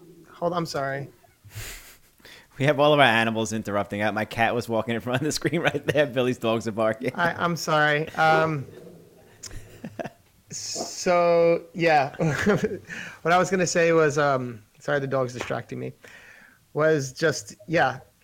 God, I I'm forgot it. Train of lost train of thought. I, I've- I have a friend helping me really quick. Yeah, no, no, no. Um, so we could talk about Deshi all day, but when I met you, it was in the Esco house, and in the Esco house, you were um kind of starting to get like toward like the end of being a part on like that back end of rollerblading, like stop, like stopping like doing Deshi and kind of fading away from all that.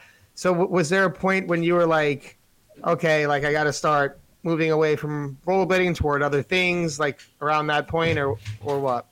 Yeah, I mean, toward the end of the Deshi thing, uh, I don't know. You know, we we could have. I mean, I myself can have everything that I want and um, living my dream, and still find a way to think that I need something else. You know, and in hindsight, I, I really wish that I was a little more appreciative of everything that I had, and, and um, really, really woke up every day a little more grateful for the opportunities that I had. You know, at this point, I've been doing it for a while started to take it for granted a little bit. And, um, you know, that mentality definitely drove me away from something that I love the most. You know, I thought I needed to to uh, quote unquote grow up, you know, and get a job and do these things that everyone else is doing in society, um, to be, you know, a legit person or something like that, you know, because all I knew was rollerblading since I was, you know, 15 or 16 years old. I was, got sponsored and never even had a real job.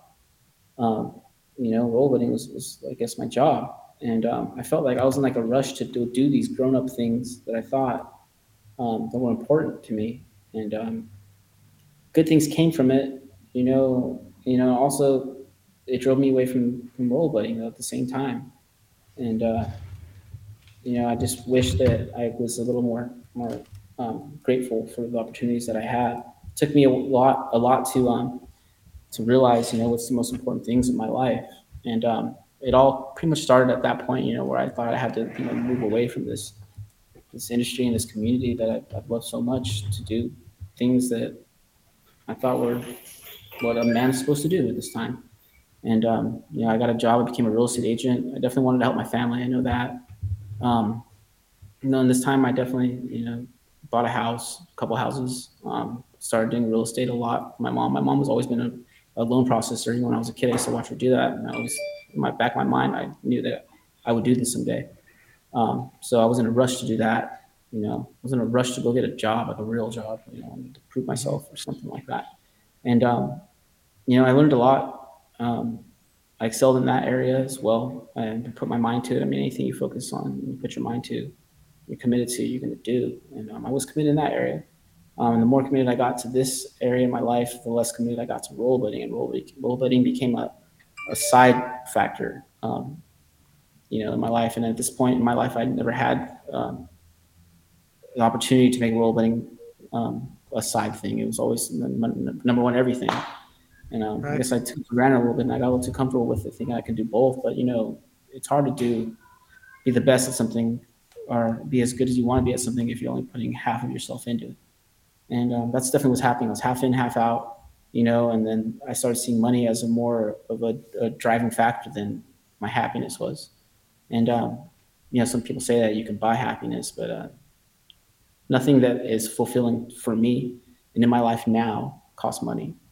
Um, so I went that that direction. Um, maybe I, you know, it's my path that I had to learn, you know, things differently like that, you know, and um, on that in that aspect, when I went in that direction, you know, I was really eager and hungry, and I think I was more driven by by money and, and greed than I was about you know following my heart. And um, you know, I think that all of us kind of go through these times in our life, you know, where things come in there and they blur the line of what is important to you. And you start thinking these things are important that are you know superficial or temporary. And um, that's what happened to me and it kind of took me took me away um, from from the sport. And um, you know a couple other things happened to me too at the same time where i was like okay with letting go of something that i love so much because i thought it was a progression in my life um, but it was a, it was a degression it was, it was a regression um, and uh, put a lot of effort in these things too. And at the time, I got hit by a car also. Um, I remember I got hit by a car because helping someone um, get gas on, on the side of the road off of a freeway ramp in San Diego. And I came there and like there was on the side and I got gas to put in the tank for him. And I went to um, put gas in their tank on the on the exit of the freeway in San Diego. And um, they were in the emergency lane, um, way off to the side. And uh, I'm on the other side of it, like in the dirt, in the side of the road, uh, putting this gas in the car. And then I literally next second I, I open my eyes, I'm I'm peeling my face off of like pavement, and I'm like looking up, like what just happened to me? And I look up and I see a car kind of like not 20 feet in the distance with brake lights going off and on, off and on, like they wanted to just bounce. And I woke up and I'm like, I can't realize I'm like, I think I just got hit by that car, but how the hell could I have gotten hit by this car when I'm in the dirt and now I'm in the fucking street over here? I don't know how the hell they even managed to make that happen, but it did, however it may be. Um, so I get up and I think this person's gonna run. So like going to drive away. So I run and get in the car, and it's this lady, and like she's like, I don't speak English and all this stuff. I'm like, yeah, you do. You just hit me with your car. And trying to deny it, and then she's like, all right, yeah, I hit you with my car. And I'm like trying to find out what happened to me at this time, you know. And she's not really being very forthcoming with any information. Um, so I just called the cops, you know, and uh, got that worked out. So at this point, I had to go into some um, physical rehabilitation. And um, growing up in my my family, um, I never even knew about you know, um, pain medications and like how they affect you. Like I, honestly, like my family, like we don't even take, we don't even like to take medications, like any type of pills or anything like that. So I, I literally was so naive at this point when like I had started this rehabilitation, like I prescribed some, you know, pharmaceutical grade um, and I didn't even know they were addictive at this time. And then not to say that um, I didn't like them after I did take them because I definitely did. I was like, whoa, you know, that that's different. Um, this I almost felt like at the time, like, okay, like this is how it is. It's okay for me to be taking these things, and I didn't know. I wasn't educated to the fact that like they're. I mean, I should know that too much of anything that I think is good is going to be bad eventually. But um, you know, I definitely let that happen. I let myself start making excuses that my injury was um, the reason that I need to take this, and the reason I'm not doing the other things in my life, and I'm just going to go with um, my life as it's going right now. You know, it's kind of like letting myself sit in a state where I was um, settling to be unhappy, but um, clinging on to the one thing that made it seem okay. And that was at the time it became this pain medication. So um, definitely, um, my life merged big time at this point in my life. You know, um, it went from me, you know, wanting to, you know, rollerblade and see the new videos and see what everyone's doing to me not really even thinking about that anymore and only really caring about if my, my prescription's filled or not. And um, I was overwhelmed by the situation. It came in and hit me like, like, you know, like a, a wave of, um, like a tornado came in and, and picked me up and took me in a, in a direction that I had no choice um, in, in the matter, but I was okay with it anyway. And um, it was okay for me to sulk in my situation, make excuses for myself to be able to continue taking this medication because uh, I thought that's what was making me okay and happy.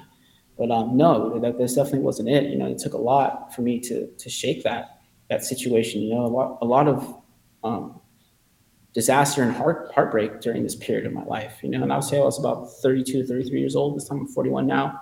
So I'd say the past like eight, eight and a half to you know 10 years maybe have been you know me in a battle for like my life um, excuse me, dude. Yeah, no, take a take a minute, dude. Like honestly, and like thanks for opening up like this. I know you're talking about some real to life stuff, man, and it's it's. I know a lot of people that are listening can relate, if not personally, but people who they know or brothers and sisters, friends, like um, these people going through these kind of things. So, uh, thank you for sharing. Yeah. You don't feel free to stop whenever you want because like we're just happy to have you on and talk to you. But um, yeah. I think you're saying some some real real true to life stuff right now and well, yeah, I mean, it's been been a long road. Um, I kind of dabbled back in rollerblading, but my heart wasn't in it. You know, it's because my uh, my priorities weren't really in line. My heart was malaligned. Um, spiritually, mentally, I wasn't, you know, in it. Um, and it just took a lot of a lot of time, a lot of disaster, a lot of tragedy, um, a lot of education. Um, but one thing that uh, I've always had is I've had amazing friends, um, an amazing family. And uh, throughout this whole time, my friends have always been there looking for me and asking me what's going on, you know. And I mean, I would say Randy Spizer, um, Robert Lievanos, especially um, Jon Julio, um, my parents, my brother, my sister, um, have always worried about me, you know, and I used to think, well, don't worry about me. I got this, you know, but, you know, I, I didn't have it, you know, I used to think that I, I knew what was best for me because um, I had done all these things and I was a pro skater. Um, I, I bought a house, um, I had a company and all these things that I thought made me who I was um, and made me know that, maybe think that I knew what was best for me. But um, everything that I've done in my life thinking I know what's best for me only really led me down to a path of demise. And um, once I was able to understand that I don't know what's best for me, um, was I able to actually, you know, come around on the other side? Because I tried a couple times, you know, and I wasn't strong enough. I didn't have any coping skills. I didn't know that mental fitness or mental health was actually really a, a thing because um, I wasn't educated about it. I didn't know. You know, I didn't know and um, I just like to think back on those times and think um, I'm glad I'm, I'm lucky. I'm, I'm so happy I'm here. I'm grateful that I'm here. I'm humbled. And um, I feel like that my skating career before was started pure, and then it moved to an area where it wasn't really about um, my happiness, and it was more about what can I do to make money and what would look cool and all these uh, egotistic factors um, along with greed. And um, it, it's a bad combination, you know, when you're doing something that is, is so pure and uh, and it took me I, took me a lot. I got far away from it, but um, I I always wanted to come back, and at one point I didn't think I was going to be actually be able to. And um, I actually got to a place where, you know, my father um, I used to be gone for a long time, and uh, he wouldn't know where I was. And I actually would get to points where I didn't want him to know where I was, you know, because I didn't want to associate with the people that were good in my life because I knew I was doing something bad, you know. And um, my my father would always be able to find me no matter where I was. Um, I'd be like in my worst state somewhere, and like my dad would just pull up, and I would just be amazed, you know. Um, and I get in the car, and I'm like, Dad, how you find me? How did you find me? He's like, son, I just prayed and he'd find, he'd find me. And like, I was almost didn't believe it in the beginning. I'm like, who told you, you know? Like, like, no, I just prayed. And he, he found me like this, like three to four different times. And um, always had the best intentions to becoming a better person. But I don't think I really knew how and what it took. And at, at that point, I don't think I had it in me to put the effort in. I was happy being that way for some reason, you know, even though it was the opposite of, of what I wanted to be and what I was doing, I could not stop myself from doing. And um, that's why I say I'm really lucky to be here. It took um, a lot of love, a lot of people, a lot of support to get me here. And, um, you know, before I got myself um, better and got went to the, a place that actually helped me, I went to Them Goods. Um, probably in the worst state I've ever been in. And um, it was kind of like me saying, I'm done with this life, dude. I'm so over it. Um, what going back to something I know I love, I know that's good, I know that's pure, I know that um, is based on on positive things. And um, Jon Julio was, was, there, man. So was Jason Reyna, and um, went by, and I just like said, "Hey, what's up? I'm, I'm here." And I remember them looking at me like, "Damn, dude, you're fucking not looking so good right now, dude. And I remember thinking, I know, dude, I know. And I was like me snitching on myself, kind of, you know. So I was done, dude. I was so done with this life. Um, and I told him that I was going to go um, the next day to to get myself better. I was going to go to rehab. And uh, he said, "All right, dude, do do your thing. I'll be here to support you. And uh, if you need anything, let me know." And um, I needed that, dude, a lot. I needed a lot. Um, so the next day I did go into this place actually in Santa Ana here, um, where I'm at now. And I was there for um, good three, three months, um, learning all things that it took for me to learn about my life and who I am and um, why I make these decisions and why I was okay with them being the way they were. And um, it really brought me back from a place that um, was only dark. It was only dark, and I was okay with it being that way too. I didn't think that there was a possibility to change, and I almost didn't want to. But it took took um, a good couple weeks for me to even get that fog out of my head, um, to realize that I was on a complete opposite path of the things that I love in this world, and the things that I want. You know. Um, so, I put my, I I put my time and effort into this. I'm like, this is the new thing, and also, you know, I have had a son during this time, and um, you know, he was a big, big factor too. You know, big factor in this. Um, you know, I had I had to really look inside myself and see, you know, what is it that you love in this world? Like, what is it?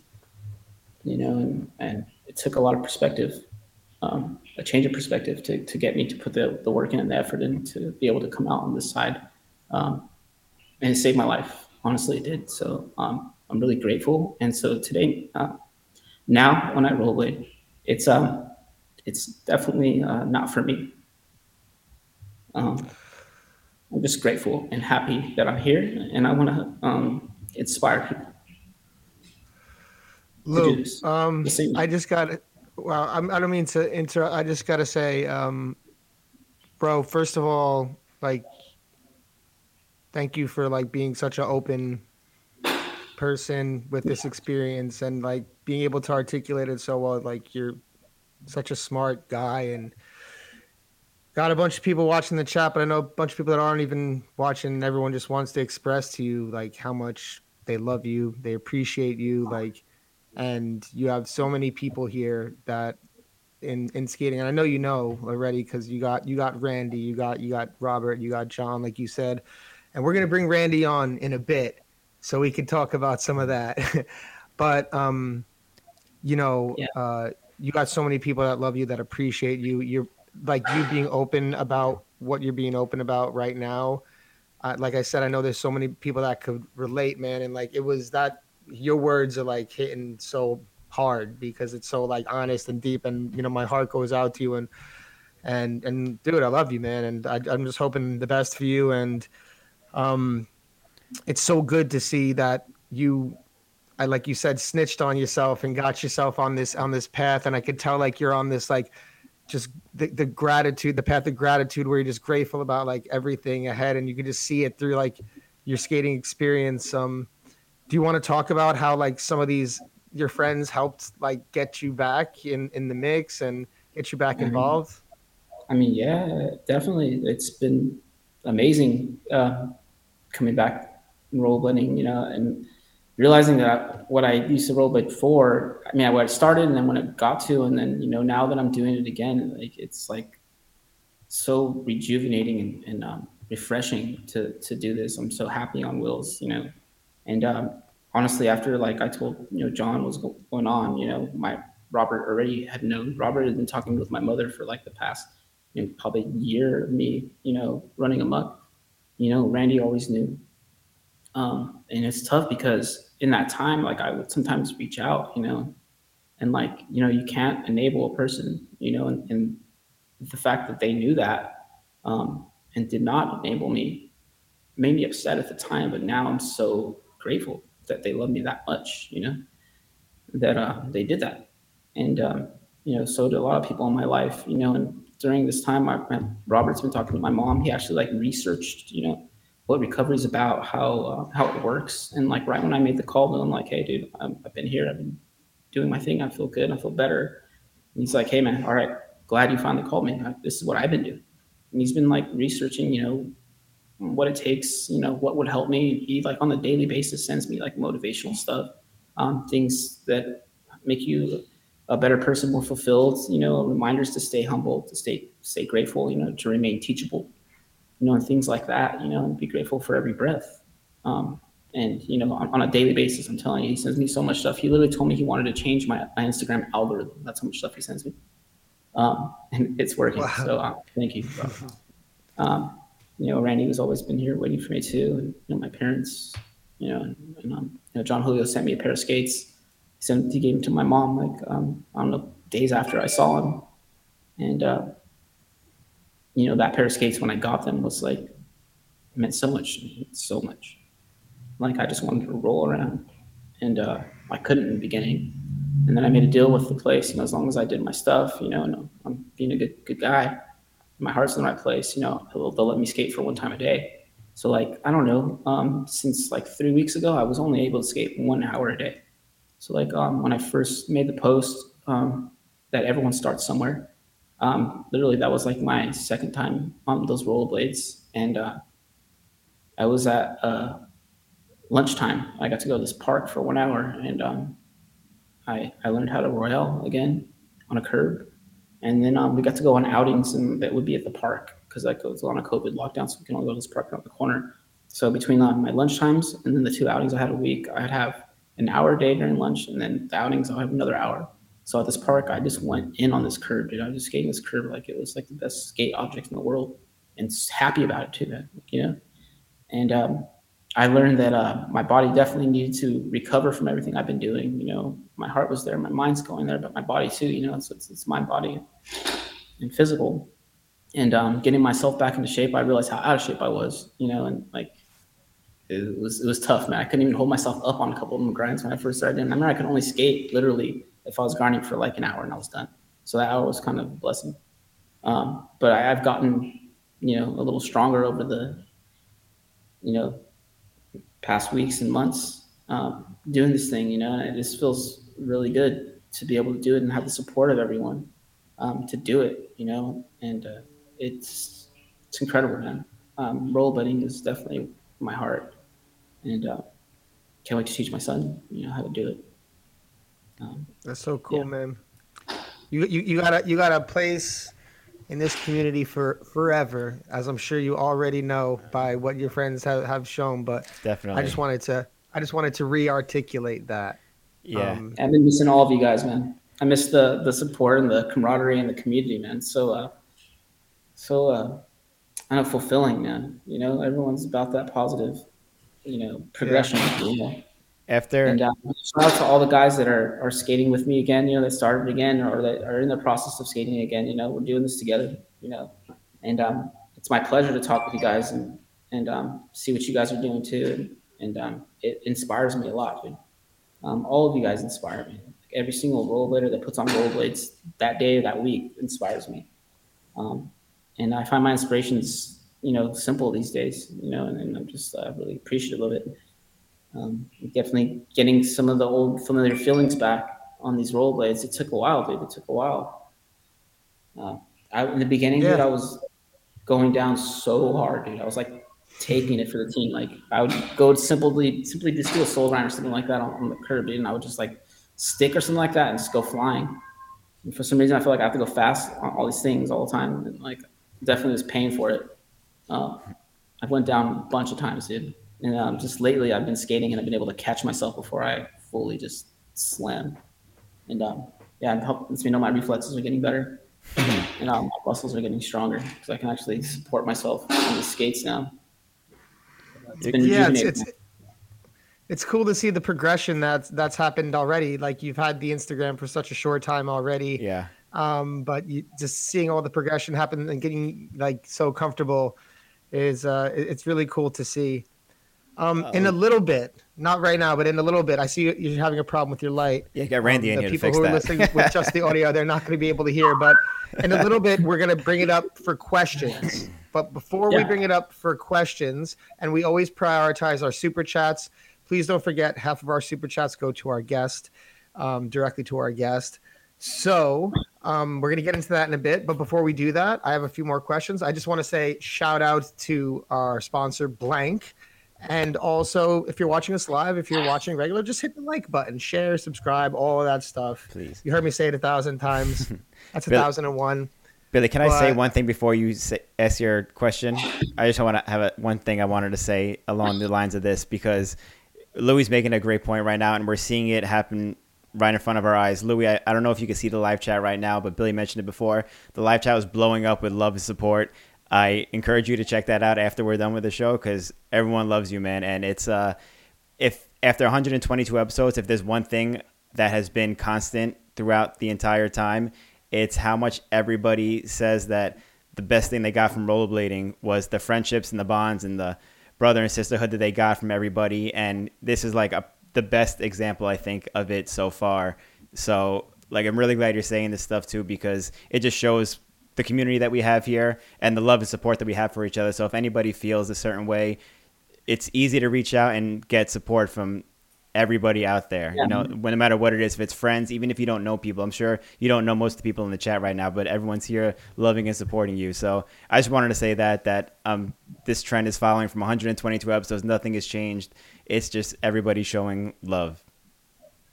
Uh, that's awesome, and you know, I just want to let you guys know I, uh, the love's going back to you guys, all of you guys, man. The amount of messages I've received has been incredible, um, and I try to, to answer all of them. Honestly, um, I follow a lot of you guys back too, like, um, and also if anybody ever um, is in a situation that uh, I was in, dude, like, you know, say something, say something to someone. People love you, dude. People love you. It took me a lot to realize that how much people actually love me. Like, people say it, you know, and you're like, okay, yeah, but you know think about it. Let it sink in, dude. Let it sink in.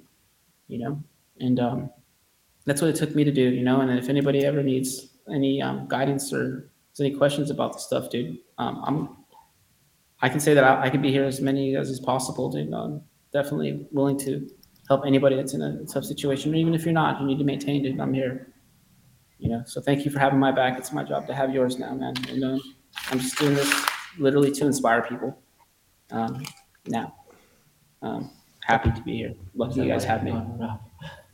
That's a fact. Um, yeah, for real. Anyone going through it, you know, Yep. always always reach Oh. out. Always reach out, no matter how dark it seems, because you don't you don't know. I mean, you, you don't you'll be surprised. You'll be surprised to see who who would be there um, through that. So, um, yeah, I think, like I said, I think we could, a lot of us can relate to these kind of situations, like whether it's personally or through a friend or through a family member. Yeah. But um, definitely talk to someone if if some if something's going on like Yes.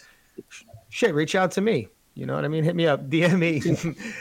but um, yeah, what I wanted to get into uh, a little bit more was, I know we have one of your closest friends. We've talked about him many times on this episode. We've talked about Second Regime. We've talked about Senate. We've talked about Deshi. We've talked about getting you back involved into skating. Um, and he's currently, I know you guys have been uh, video video game geeks for a long time, as long as long as I've known you, and it's good to see that that hasn't changed. Um, and and you guys still could enjoy time spending spending time with one another, one another not only skating but playing video games. So, Yeah. um, Randy Spizer, do you have him handy? Yeah, he's handy. He's right here. True friend and a brother right here. Yo, what's good? Did you guys I both? feel like we should keep we should keep the big screen on both of them while while, while, while Yeah. we're on, and we could just do our voices. did uh, you so guys we can both get better- haircuts today? yeah, haircut day today. yeah, we actually like had a little, um, you know, a little bro day today, and we got our, our hair did together. Like, he's like, "Yo, I gotta get my hair. I gotta look good. I gotta look proper for this." You know, Insane. that's what you were thinking. You know, you're like, But I'm glad it's done. Yeah, definitely. Randy, Hold on, can you guys both turn to the look to the right for a second? Like both look to the right. Like, you're like, all right, right. No, the other right. The, yeah, my right. The left. Left. You guys got like the same the way the way Louis looking. The way Louis looking. other way. No, the other way. Yeah. uh, I like You you got got the the matching fade right there, dude. The gray right there too. It's perfect. It was pretty funny because our hair was actually just similar. Like we didn't even like it wasn't even a plan. But he, he's got the coif. He's got the extra right Yeah. now. It's Yeah. Like, Rico Suave. Yeah, I've never seen Louis, Louis with hair this long. It's it looks good. right? Yeah, Yeah. I'm going long again. You see my comments on his videos. I was I was kind of talking a little bit of mess about his coif, you know, earlier. Yeah.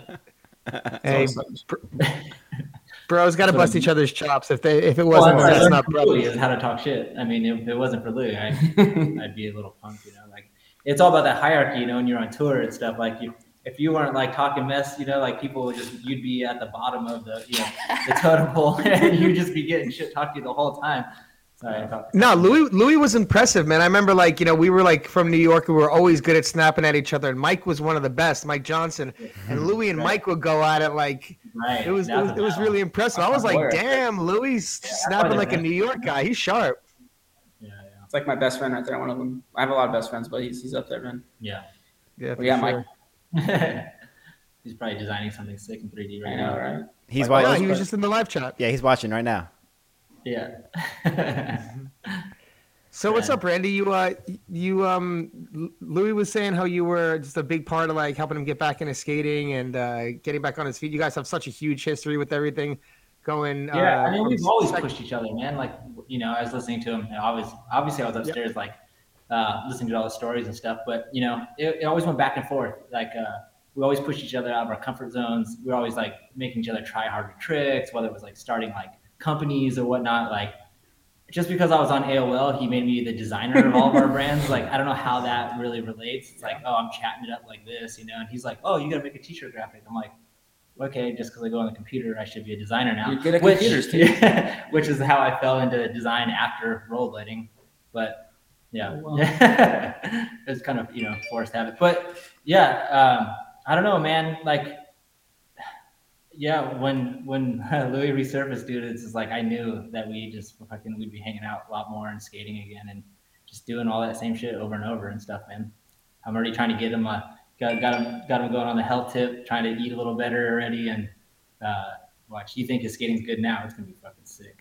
Nah, it's It's sick, always gonna be funny the way that I look at it, man. If you, you stay in shape, you eat good, yeah, throw some fucking meditation in there, you know, and then you know do some, uh, I don't know, just keep on skating. Like if, whenever your friends are ready to skate, you know, and it, it just only keeps getting better. Somehow I keep surprising myself. I just skated with him. I actually we skated with Dominic Sagona the other day, Yeah. Yeah. and like I you just heard. see, Yeah, yeah. He came out. First time in ten years, dude.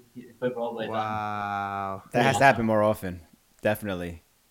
Uh, but yeah, I just feel like once I feel like Louis when he's like, you know, right, it's been a couple weeks.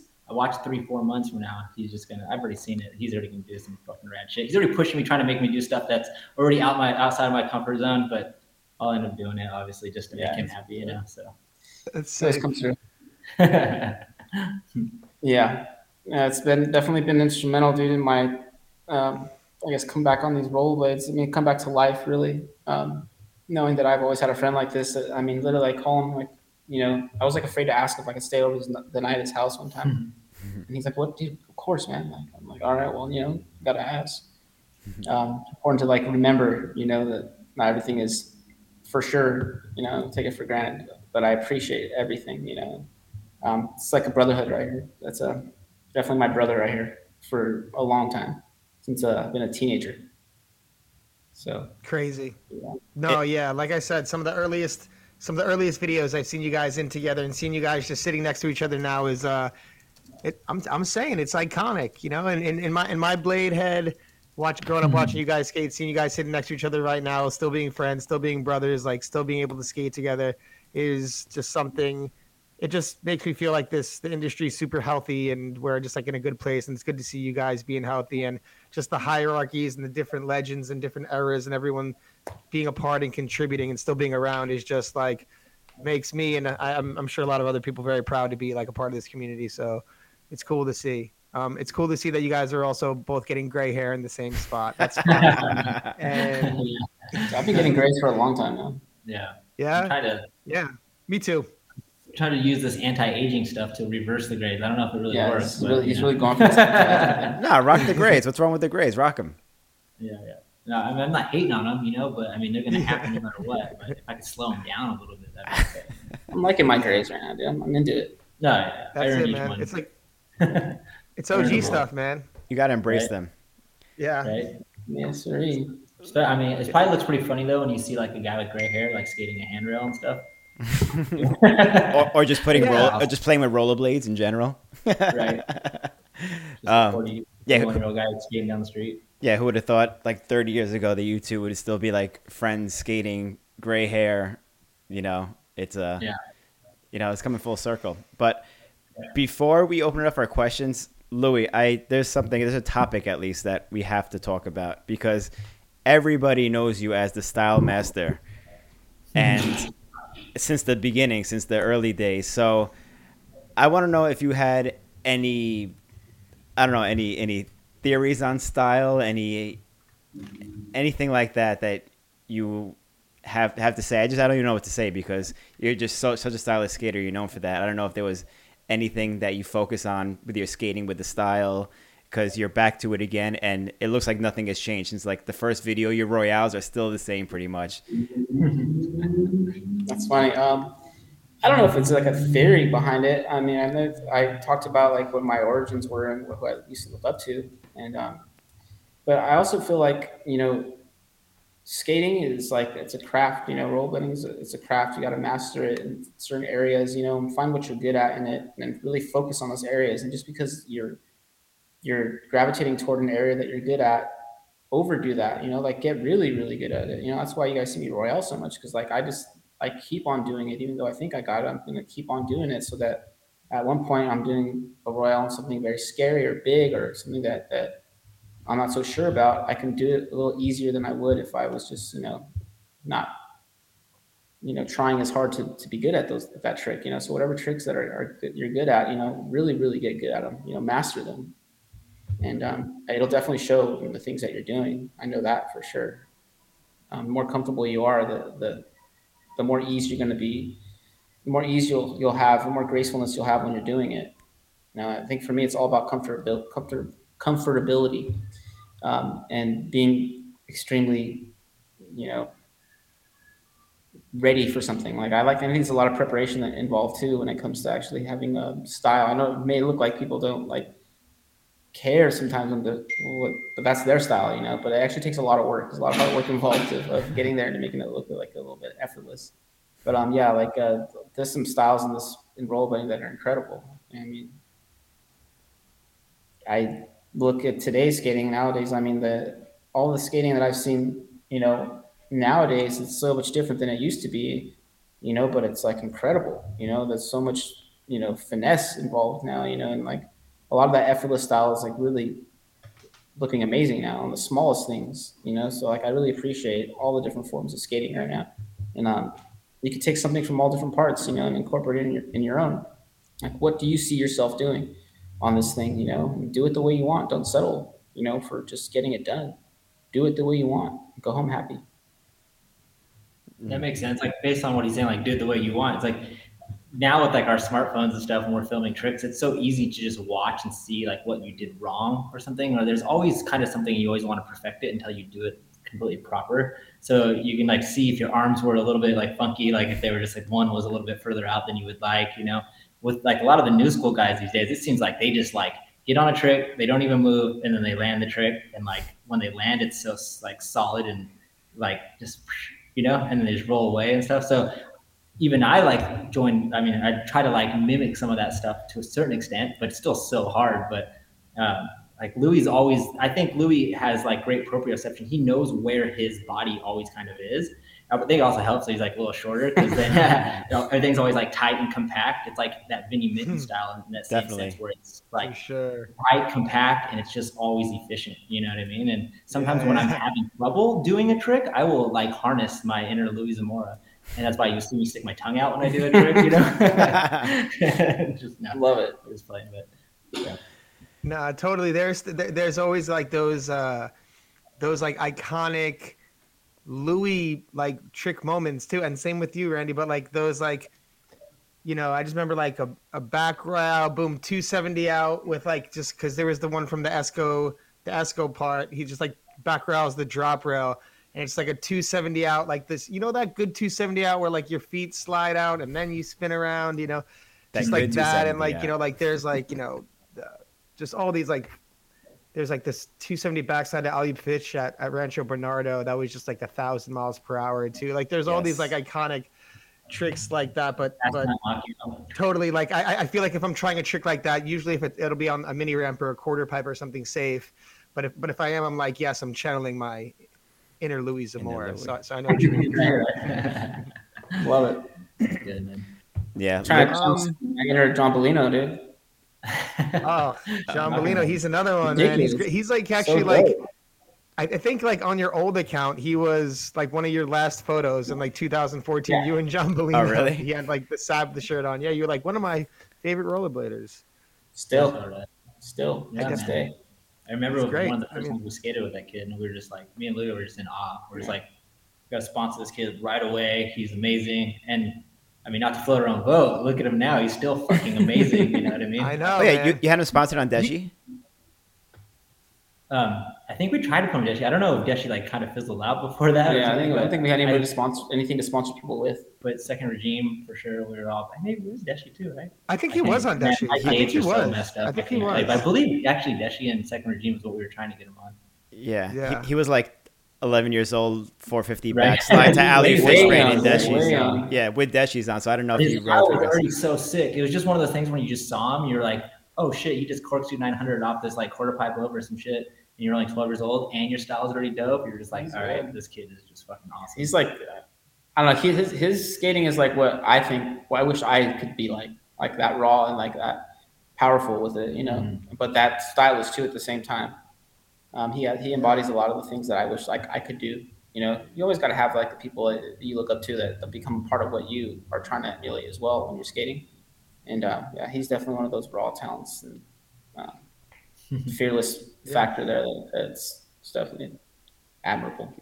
He definitely is. I think he's he's the he's the, he's the logical progression after the generations that have brought stuff forward, like like you guys have. So uh, it's just it's just the next step and continuing on with that tradition, and completely agree with that. Um, I think now would be a good time, and, and we have both you guys here, so it'd be great to do it with both you guys. But we're gonna if if Randy has time, I don't want to put him on the spot, but we got some questions. We have some uh, Patreon questions. We have some super chat questions. Um, and then after that, uh, if we if we have the time, I think we're going to go through a couple sections with Louis for our Patreon viewers. We're going to go through the old VG14 one. We're going to go through get some commentary on that. Hopefully, Randy has the time to to stay Yeah. with us throughout that. That'd be awesome. But I think now we're going to just jump into uh, some questions. Austin, do we have any questions for Patreon? Yes, we do. I just want to see how that. Um, yeah, I'm gonna switch to this while I'm asking the questions at least for now. So we're gonna go through our Patreon questions first. We have a few here before we get to the super chats. There you go, you guys. Get close. You guys are you guys know each You other. You're friends. I mean, Uh, we shared so many beds and so many tours, man. It doesn't even matter anymore. You know. Like, There you go. So first. First question from our Patreon is Renee Dillon, who asks, "What's the newest products you've been interested in, in trying out, like frames, liners, boots, etc.?" Um, for me, Yeah, Yeah. Um, right now, I'm loving my Pat Ridder them skates. Right now, um, I have those intuition liners in them. Um, definitely a lot better than I remember liners being. They're super sturdy. Um, I feel like even though I've been skating on them for like a while now, they still feel somewhat sturdy enough to be new. They don't look that new, but they feel new. Um, also, Randy, right when he knew I had skates, um, came and saw me at lunch and brought me some dead wheels, and I rocked those. Um, since that, um, the Barons are really good too. And then um, 50-50, Lawrence, Lawrence uh, from 50-50 sent me some of those. Um, what they call, I don't know what the name of the frame is, but they have the aluminum um, foundation in them. right. Um, they're black and silver, but those frames are like incredible. They're super strong. I could feel the strength of them when I'm rolling around. Um, and I just feel like my skate's really, really solid right now. It's a little heavy, but it's solid. Like so, um, I like it. I like it that way. I always like to have a little bit of weight to my skates. Uh, when they're too light, sometimes I, I tend to uh, get hurt a little bit. Yeah, I, Very cool. I prefer the weight to my skate. Also, um, we have a, another question from our Patreon from Kevin Potts. He asked a few questions. Um, we talked about a few of them, so I'm just going to skip a couple. Uh, Kevin S., "Is there anything about the industry you hope has changed in your absence, and what sections do you consider to be quote the peak of your powers? your powers." Yeah. Um, you know, what I, I I can't say too much of what I don't like to see in the industry because there's so much of what I do like to see in it.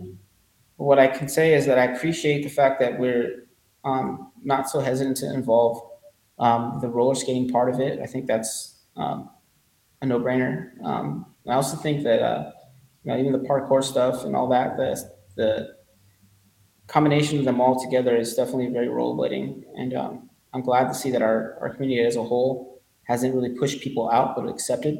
And um, I love that that part of us. You know, there's other industries that have been pretty, uh, you know, keep that away. We're this, and um, I like the fact that we're, we're willing to not only associate ourselves but involve ourselves with uh, with other ones, and um, that's awesome. I mean, rollerblading when it started, like even Senate sponsored bikers back in the day. I remember I met Dave Mirra. And I was like, "Hey, dude, I skate for Senate too." You know, he's like, "Oh, cool." But, but um, you know, it was just awesome. You know, at the time, rooftop, rooftop was sick. Yeah.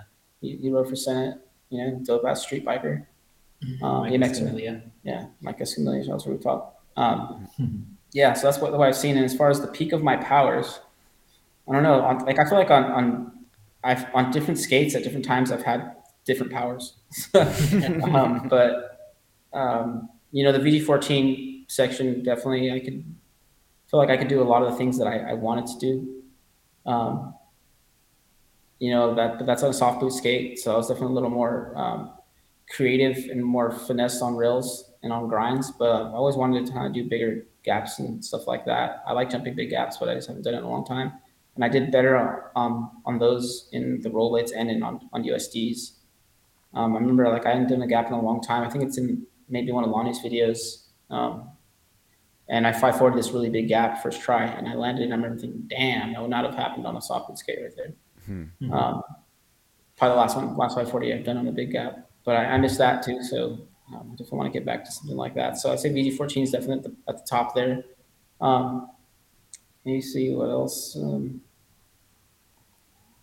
nah, I'd say that that's the peak of my, my skating, but I, I don't know. I've had good times after that too. I just can't think of the exact sections. I feel like I see bits and pieces of each of them, and I'm like, yeah, you know. So I remember I, knowing I, I can do what I want to do at that time too. But um, that's Wasteland was pretty cool. Wasteland, a lot of good Yeah. tricks in Wasteland. Yeah. Yeah, Wasteland was an incredible experience, dude, because we were working with Brian Smith at the time, and Brian Smith's always had like a wider vision of, of everything, you know, and like he wanted to like Yep. do a full on like like um, film, you know, like a like movie version of like the intros and stuff like that. And I remember we uh we went to Nick Hexum's house from the lead singer from um, 311, and we filmed the the the movie portions of that of my intro, you know, and then uh, at parts in Venice too, and um, that section I definitely was at, on top of my game. I, I've been practicing a lot, and um, you know he was there. He was really easy to film with, and um, he's really funny. Um, really great guy, Brian Smith. You know, like I see him, I just want to smile all the time, and um, he made he made it really easy to be myself on skates and um, on his camera. I mean, I remember after that he got he got me like an agent too. I think I went to this met this agent with Randy, and she sent us on this like um, commercial Mountain Dew commercial. a Mountain Dew commercial audition, dude. And we went there and like, I just remember it was super funny. It was like this commercial where um, they want, they're like, imagine yourself surfing on a gurney through a hospital. And we're like, oh, wow. like, all right.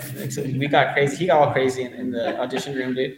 I remember standing up and like pretending to paddle out. Yeah, yeah, he paddled out. It was just like a square box that we were on, and then you got Oh up and surfing for real. You know, Yeah, we kind of made a, a so so dumb. and we made a fool of ourselves in that interview. We definitely didn't get it, you know? Kind of glad we didn't get it, maybe Yeah. because we're probably like laughing at ourselves now. Like, why did we do that? Yeah, Even if it was promoting or something, but But it was pretty funny, dude. It's a good story.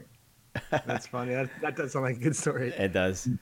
We have one more Patreon question before we move on to our super chats from Daniel Diaz, who asks if you had any advice for comeback older bladers out there. Yeah. Um, well, first off, if you're thinking of coming back, that means your heart's already in it. And I say follow your heart and do this thing. Um, rollerblading is extremely um, amazing in, in many ways. It's, it, it helps me express myself um, first and foremost, um, but it's also like art too. You know, like it's a lot of expressive things going on. It's good for the soul. Dude. Um, so definitely do that for yourself. And then um, if you're coming back, I know the body's it's not as um, responsive as it used to be. It doesn't just bounce back. Um, I mean, Randy's a lot better at answering this question because he's like really into like the, the science of the health part of it, you know, muscle technology.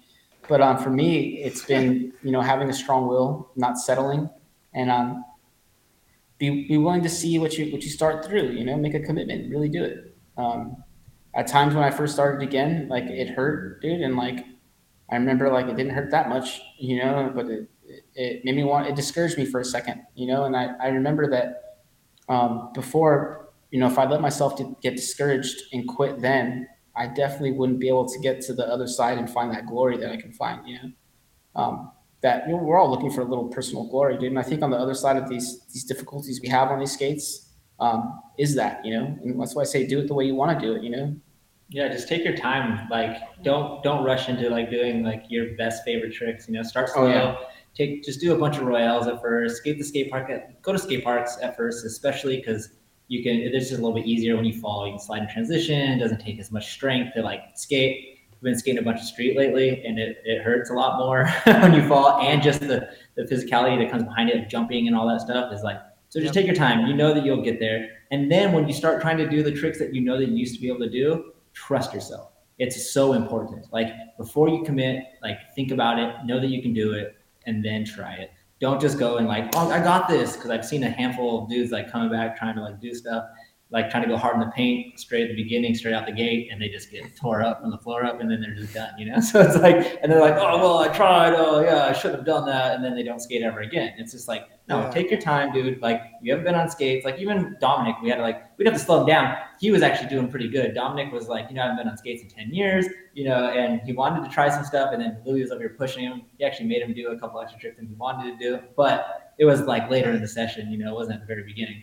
Even though Dominic looks so sick skating, even just a little back rhythm, he just hops off. It just Yeah. looks so rad. Top. Yeah, So I think that. I think what he's saying is definitely very relevant. You know, when I first started, I wanted to like, you know, because your your mind's there, dude, but your body's mm-hmm. not. You know, and mm-hmm. like you got to realize that early early out. 'cause you see yourself doing these tricks that you know you remember yourself doing. Some of your greatest memories of you busting this trick, you know, and you think you got it, but your body takes a little bit to respond. So definitely give your, yourself some time. Take it slow. Like I literally took it slow as, as I could. Like I day one royales, day two royales, three, day three royales, still on curbs, dude. Mm-hmm. You know, like definitely take it slow, find your comfortability, and really, really, really put the work in to get that comfortability back, and it'll slowly, slowly start transitioning into the other areas of your skating. You'll start feeling that confidence. But don't don't go ahead, don't get ahead of yourself. I'd say that that's a quick way to get hurt and discouraged. That's great Totally. advice. And yeah, I feel like Louis, you did it proper. You you said start from the curb where you started from in the first place, and it's kind of like went full circle like that. And anybody, Randy did the complete opposite. I feel like Randy just started and just came out bad as hell and just started killing it off the bat. Randy does CrossFit Yeah, and I stuff. He doesn't, you know, he doesn't count. Like he, like like Louis said, he's got like the the health muscle technology. He's different. Yeah, Yeah, he is. He's, he's built different, dude. You know. He was ready. I mean, was ready for to be this. fair, I've been working out for the last like you know eight or nine years prior to this, so it like I had some. It still hurts, man. It still is. You would think that like, oh, I'm so fit, yada yada yada. Then you skate, it's like every muscle hurts. Like that doesn't. Mm-hmm. Even, I don't even know how to explain it, but It's different. Rolling. Yeah, it's different muscles. different parts Yeah. of your body. So anybody who's looking to come back skating, you just had advice from Louis Zamora and Randy Spizer. So Oh yeah, and get get a Theragun. oh yeah, Yes. Yeah, one of those like things that like that Yeah, pound muscles, you know? yeah. Yeah, that that's like night and day. Crucial. So Yeah. much. It's- got my right there here. you go, Always dude. got mine. I waited way too long. I waited way too long. I actually just bought one, and I'm like, what have I been doing? This is so Yeah, stupid." when you get one, you're like, how did I live without it? Yeah, yeah, yeah. It's it's like the best. It's like the best. That's all good advice. Perfect. Uh, we're going to move on to the super chats now for everyone watching live. If you have any questions, like Billy said, we split our super chat with our guest, um, and your questions get prioritized. So, first one is from King Rando, who asks, What was Zamora's favorite skates? The rollerblade roadhouses, K2s, or USD thrones? Mm, it's tough. I think you look the tightest in uh, K2s. I don't know. Fuck. Oh, I'm missing language. Um, the alley, your alley top souls in K2s were so tight. So like I, I always think of that trick in K2, and I'm just like, there's Everything in the K2s. I actually every skate you skated was so tight, but uh, I like the thrones. Like my pro throne was Yeah. probably like my at that point. Like I like the most. I like the flat edge on tight, it. Yeah, Um, for for shuffles and stuff slides and stuff like that. Variations in alley capsules or something. Yeah. like that. That was a good skate right there. Um, I've seen that the that mesmer skate has um, a little bit of look of the of the older. Yeah, Um, looks tight. USD looks really Yep. dope. The modification you guys made to it. That skate looks solid too. Yep. Thank you. That is a solid skate. Big old grin.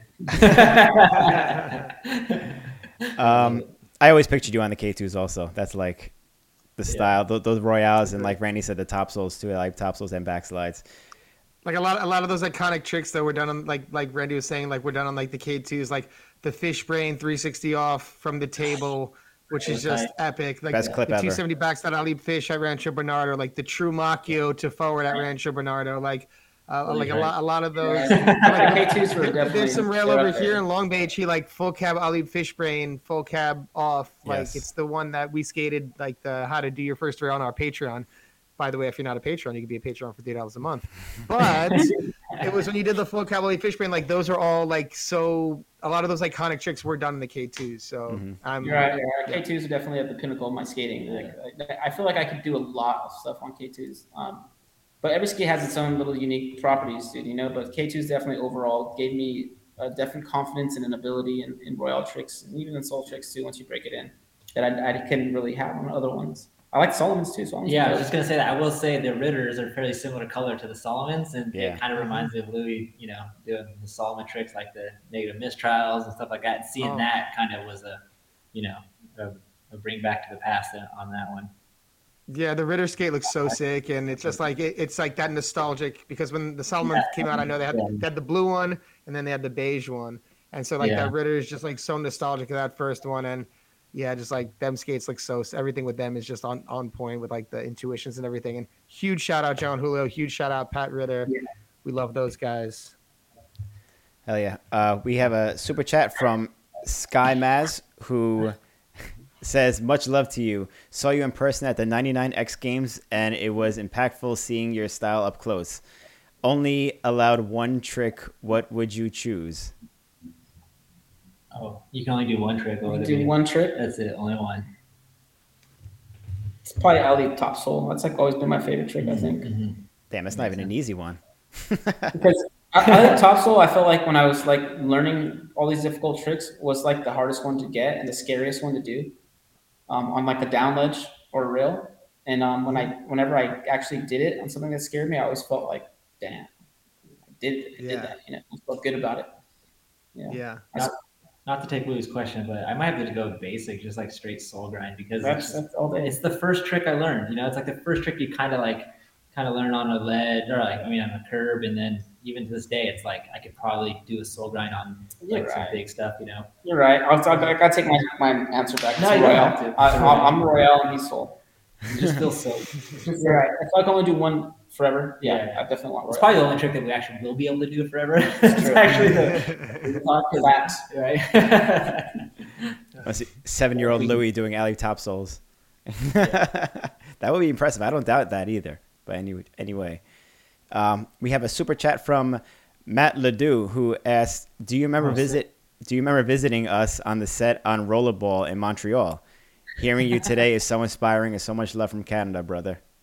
oh man. Dude, Matt would do super. Uh, I'm inspired by you, man. Speaking of parkour, like you were talking about earlier. Yeah. Yeah, rollerblading, He, yeah. I was talking about like the. I wish it was like more people to bridge the gap, but he's like the original gap bridger, um, with like the parkour style and rollerblading. Matt would do su- super innovative with that in that fashion. Um, I, lo- I love watching him skating. Um, Still. I do, I do, yeah. Still, I love watching it, um, and even the styles too. Um, but yeah, I do remember the uh, the rollerball set. I do, I do. That, that little course they had built for us there was like obviously someone that never skated before, but like knew, know, like knew how to build shit, made that. And like I remember there was a spine there, it was like literally I would say like a foot and a half wide, and it went up vert status, curved, it curved, and then on the other side curved back the other way, but a spine. And we had to air that spine, dude, and come down the other side of it. like you went oververt like this, and then you had to go. That wasn't over vert. It, just went up, and it, it, It it curved. It curved, Oh. you know, but it was vert top, you know, and then on the other side was just the opposite of it, but the opposite way. You have to draw this on paper for me. I might have to draw on paper. But just that dude was very, very scary dude to do. And it was only something like, well, dude, you're like, you know, this movie industry, you do some stunts. You know, it's a stunt to do. You know, Sounds about right. Sean Robinson was there too.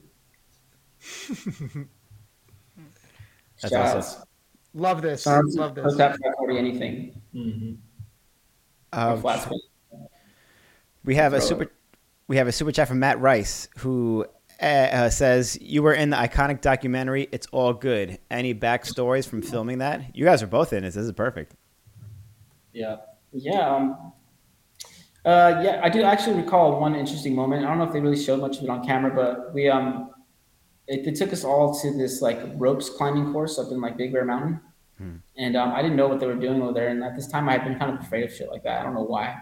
I was like not afraid to do like you know crazy things on rollerblades that are like death defying, but I was afraid to like climb this thing, you know, on this ropes course, dude. And I remember like the producer or like yeah the the producer or I was a female director there. She literally went there with me and helped me overcome my fear of it. And um, I'll never forget that. You know, I thought that was really, really cool. Um, it showed me that she cared and actually got all of us like a lot more into doing that that documentary than, than we were really doing at the time. You know, The only thing I really remember, like from that whole documentary, they, they were really trying to pit like East versus West. oh yeah, And like once we met everybody, we were all boys. We're like, wait, what? Like, what is this all about? This is so weird. I don't know. yeah. Gil Vasquez was like my nemesis, right? I, lo- I love Gil. Yeah, like Yeah. still the dude. I just went to Puerto Rico with him like in October. like, it's so funny. That's right. I saw you in New York with the gang in the I summer. That's right. I did. I ran into you so randomly. We were just driving and you guys were walking by. What are the odds? It was so funny. Yeah. I missed miss New crazy. We were stuck in traffic. We were actually. It actually makes sense that you walked by because we were literally in that same spot for like forty-five minutes. So eventually, we walked by, right? Just a matter of time. yeah. Hey, Billy, you know, I met you before you think you met me. I met you, I think, when we were staying at Angel Soto's house on, in Staten Island. Yes. Yeah. Oh wow. Playing Halo Yeah, in, you- in the basement. Yes. I, I, was, I was there then too. I had to show you guys, you know, how the game worked over there. In Yeah. doing so, we met. That's right. You stayed with Angel a while ago, and like I, I remember, like it was like during the, the VG times, right? VG ten, Yeah. something like that. Yeah. Yeah, I, I wow. met a lot, dude. I love the East Coast vibes, dude. I love it that you were in Staten Island, bro. I know. You skated It's like incredible. You skated like our, our iconic home spots that I even still skate like nowadays. It's it's really cool. Joe Dentro, John Ortiz, another brother right there. Oh yeah. Yep. Facts. That's the gang. Uh, Uh, Austin, what do we have? yeah, my bad. I lost track for a second. I was caught up in the stories. I was just, I, I was, I was being a, I was being a fan real quick. All right, um, moving on to the super chat questions. We have Pierre Garque. I'm definitely saying that, saying that right. Um, of all the skaters you skated with, who is your favorite? Oh, of all the skates you skated, what is your favorite? And what is your favorite Randy story? Oh, great. this is gonna get good. Right. There's so many random stories. Um, my favorite skate I've ever skated. Dude, obviously I have a problem with like liking all the skates. I've skated all of them. Except one kind, one skate I didn't really skated. But um, my favorite, I guess I'm gonna have to go with the, the 250cc. That's my favorite skate of all time. But I also like want to say the rollerblade, the first one, to actually his skate because that's when they changed the sole plates and like everything. Um, but yeah, the uh, the K two is going to definitely be the one pick after I had one pick, and then my favorite Randy story. Dude, there's so many Randy stories. Um, but one thing that comes to mind when thinking about Randy is um, when we first met, how he used to come pick me up from my parents' house like at two in the morning, like out of nowhere. I'm like, no way you're gonna drive over here. He's like, I'm on my way, dude. I'm coming already. And then we'd always go get um, horchatas at this Mexican place down the street from his house, at his dad's house like every night, dude. We'd be all gaming it up, and then we'd just go get horchatas, dude. And those are some like my fondest memories of back then. But um, yeah, there's a lot of Randy stories. It's my Well, because I had my license before everybody for some reason, and I had a car, so I would just somehow I just well, I took like literally the ten thousand dollars that I somehow made from rollerblading, and I just went and bought a car. I just wanted a black car. I didn't kind of didn't really care what kind of car it was, and it ended up being a Mazda Protege. I don't know why it had to be black. That was just what I wanted. so I had a Mazda Protege, and that Mazda Protege, man, we probably put so many miles on it, like using our Thomas Guide to find schools. Like up. that's before Google Maps for you kids that don't know what a Thomas Guide is. It's ridiculous. Which I got from my dad because he's a truck driver. He was like, "Here's 16th birthday. Here's a Thomas Guide. You'll, you'll never get lost." I'm like, "Thanks, Dad." And, and so-. And I wanted to skate with my homies, you know. So I would go and Louis didn't have a license yet. Pick him up, take him skating for the whole day, and instead of taking him home, I drop him off at his girlfriend's house, Nice. and then and then I go and I pick him up the next day to skate. You know, that's just I don't know. I guess it's what you do with you're kids. Hmm. That's dope. That's awesome. Uh, we have a super chat from oh shit, Rainier's in the chat.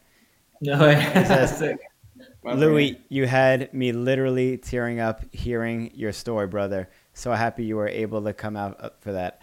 Uh, out of all the sections that you've had filmed, which one was your favorite and why? Kind of talked about this before. I guess you didn't really Um, say why.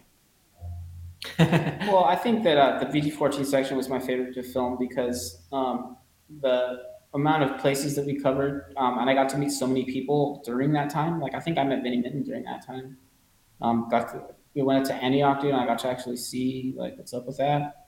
Um, I got to know a lot of people in um, in NorCal. You know, at the time I met Zekeway too. Um, got to meet you know um, Nick Riggle out in in um, Santa Rosa. So I mean, on that trip, we covered a lot of a lot of ground. All the Juice Like a Fool guys over there too. Um, the late Johnny Hedges. Um, I remember I really fond memories of filming that section and being in a you know different places with a lot of, of good people. And um, yeah, that's definitely my favorite section. Um, filming it with a good guy, um, his roommate at the time, and I got with him the whole time. And all my other friends, it was just like a collaboration of a bunch of homies, and we're all skating together. But I ended up making a profile out of it. Yeah. So in many respects, it feels like um, it wasn't just me on that thing, and that's how I like to do things. I think a lot of people will agree with that VG14 section being your best one, which we will watch afterwards in the Patreon Shout video. out to So, Rainier, man, everybody. yeah, Rainier. Not Can't wait to watch. it. Tuesday, next Tuesday, Rainier. uh, we have one last super chat question from Sean Michelson, who says, You were rocking Salomon's on the cover of Daily Bread 27. It's crazy that he knows which issue it was. Um, only thing I ever saw of that. That were is they trying to were they trying to pick you up? Was there a story? We need answers. Um, you know, for a point there, that I, I thought that there might have been a, a thing with Salomon, but also it was a time of, of um, in between skate sponsors for me too. So, and I always wanted to skate the Salomon skate. So I always saw like at the time Shane Scowers was my, my homie too. I used to stay with him in Texas a lot. And then also Aaron Feinberg was amazing. You know, he only won like 10 X games in a row at Salomon's. um, you know, I always wanted to skate him. And then Matt Andrews too, skating Salomon's. Um, nice to see Matt, Matt Andrews a lot over here with Randy. Getting to know Matt was awesome. It still is. Um, and uh, I always wanted to skate them. I thought they had a cool team, dude. Uh, Chiaki was on it, dude. You know, they're always going to like Japan and shit. I, it's the only place I never got to go to. I wanted to go there. Same. But um, yeah, Salomon's actually really surprised me of how um, good they were. Um, they were really like, ahead of its time with like the support, and um, I feel like on those skates, dude. Like for some reason, like if you're riding flat on those skates and like you dropped in a ramp and like you put some effort into that pump, you get more speed on those skates than any other skate. And I don't know if any people, anybody else has ever ridden them has felt that before, but um, I still remember it to this day. Like I, I, would drop in a vert ramp when I could drop in vert ramps. Um, definitely can't do that now. Um, but I would be able to get air, like big airs on, on Salomon's, dude. And no other skate have ever been able to get air like that on vert ramp. I don't know how the vert skaters do it. They like pump different or they, I don't know what they do, but they, they can be catching air all big like that, like Takeshi. It's ridiculous. Um, but yeah, Salomon's always felt like a super solid skate. And um, so at, at, a point there, I thought, you know, maybe I might have a shot getting on them, but they had a different idea of what they wanted, you know, in, in rollerblading um, at the time. I don't know. I just, I think I wasn't that ideal person for them or style or whatever it was. But um, it never really worked out with Salomon, even though I, I put their skate on the cover of a magazine. That's a cool little interesting story. Cool. We do have one last super check got squoze in, squeezed in by uh, our actually our Patreon winner of the month, Aaron Schultz. Congrats, Aaron, on the win, and thank mm-hmm. you for your super chat. He says, Louis, your 450 Royale down a stair rail in Elements 2 blew my 14 year old mind. Had you seen others lace that prior to you? I can't seem to recall any. What inspired you to go for that?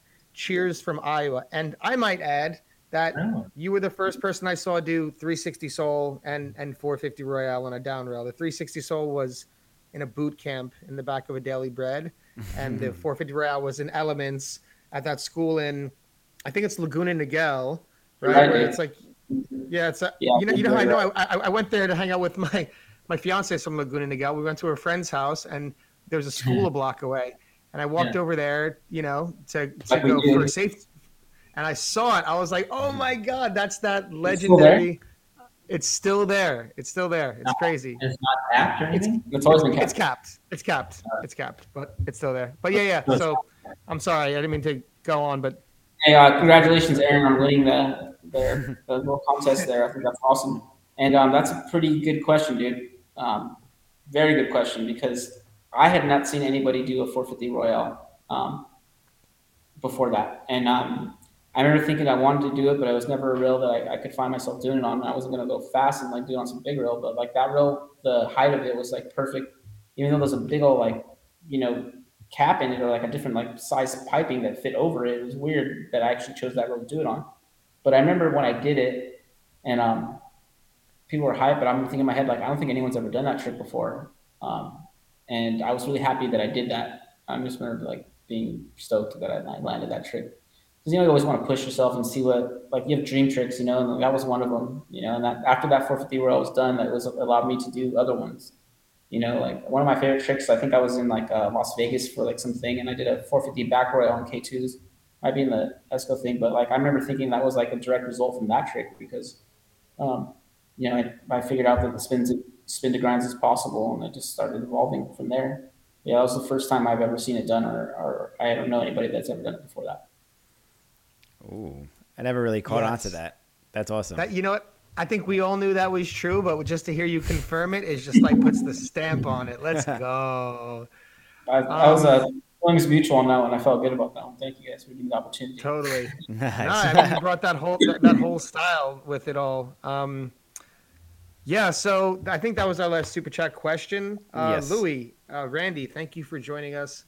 This has been an illuminating episode. It's been a deep episode. It's been a powerful episode.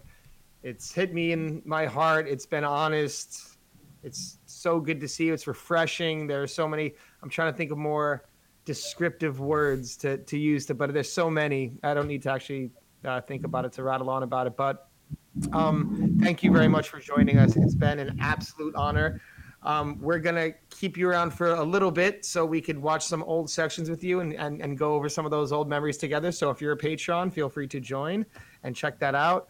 but do you have any um, shout outs, words of wisdom, last words um, that you would like to say before uh, we end this episode? And before you do, I just want to say one last time if you're watching live, please hit the like button and shout out to our sponsor, Blank. Shout out Blank.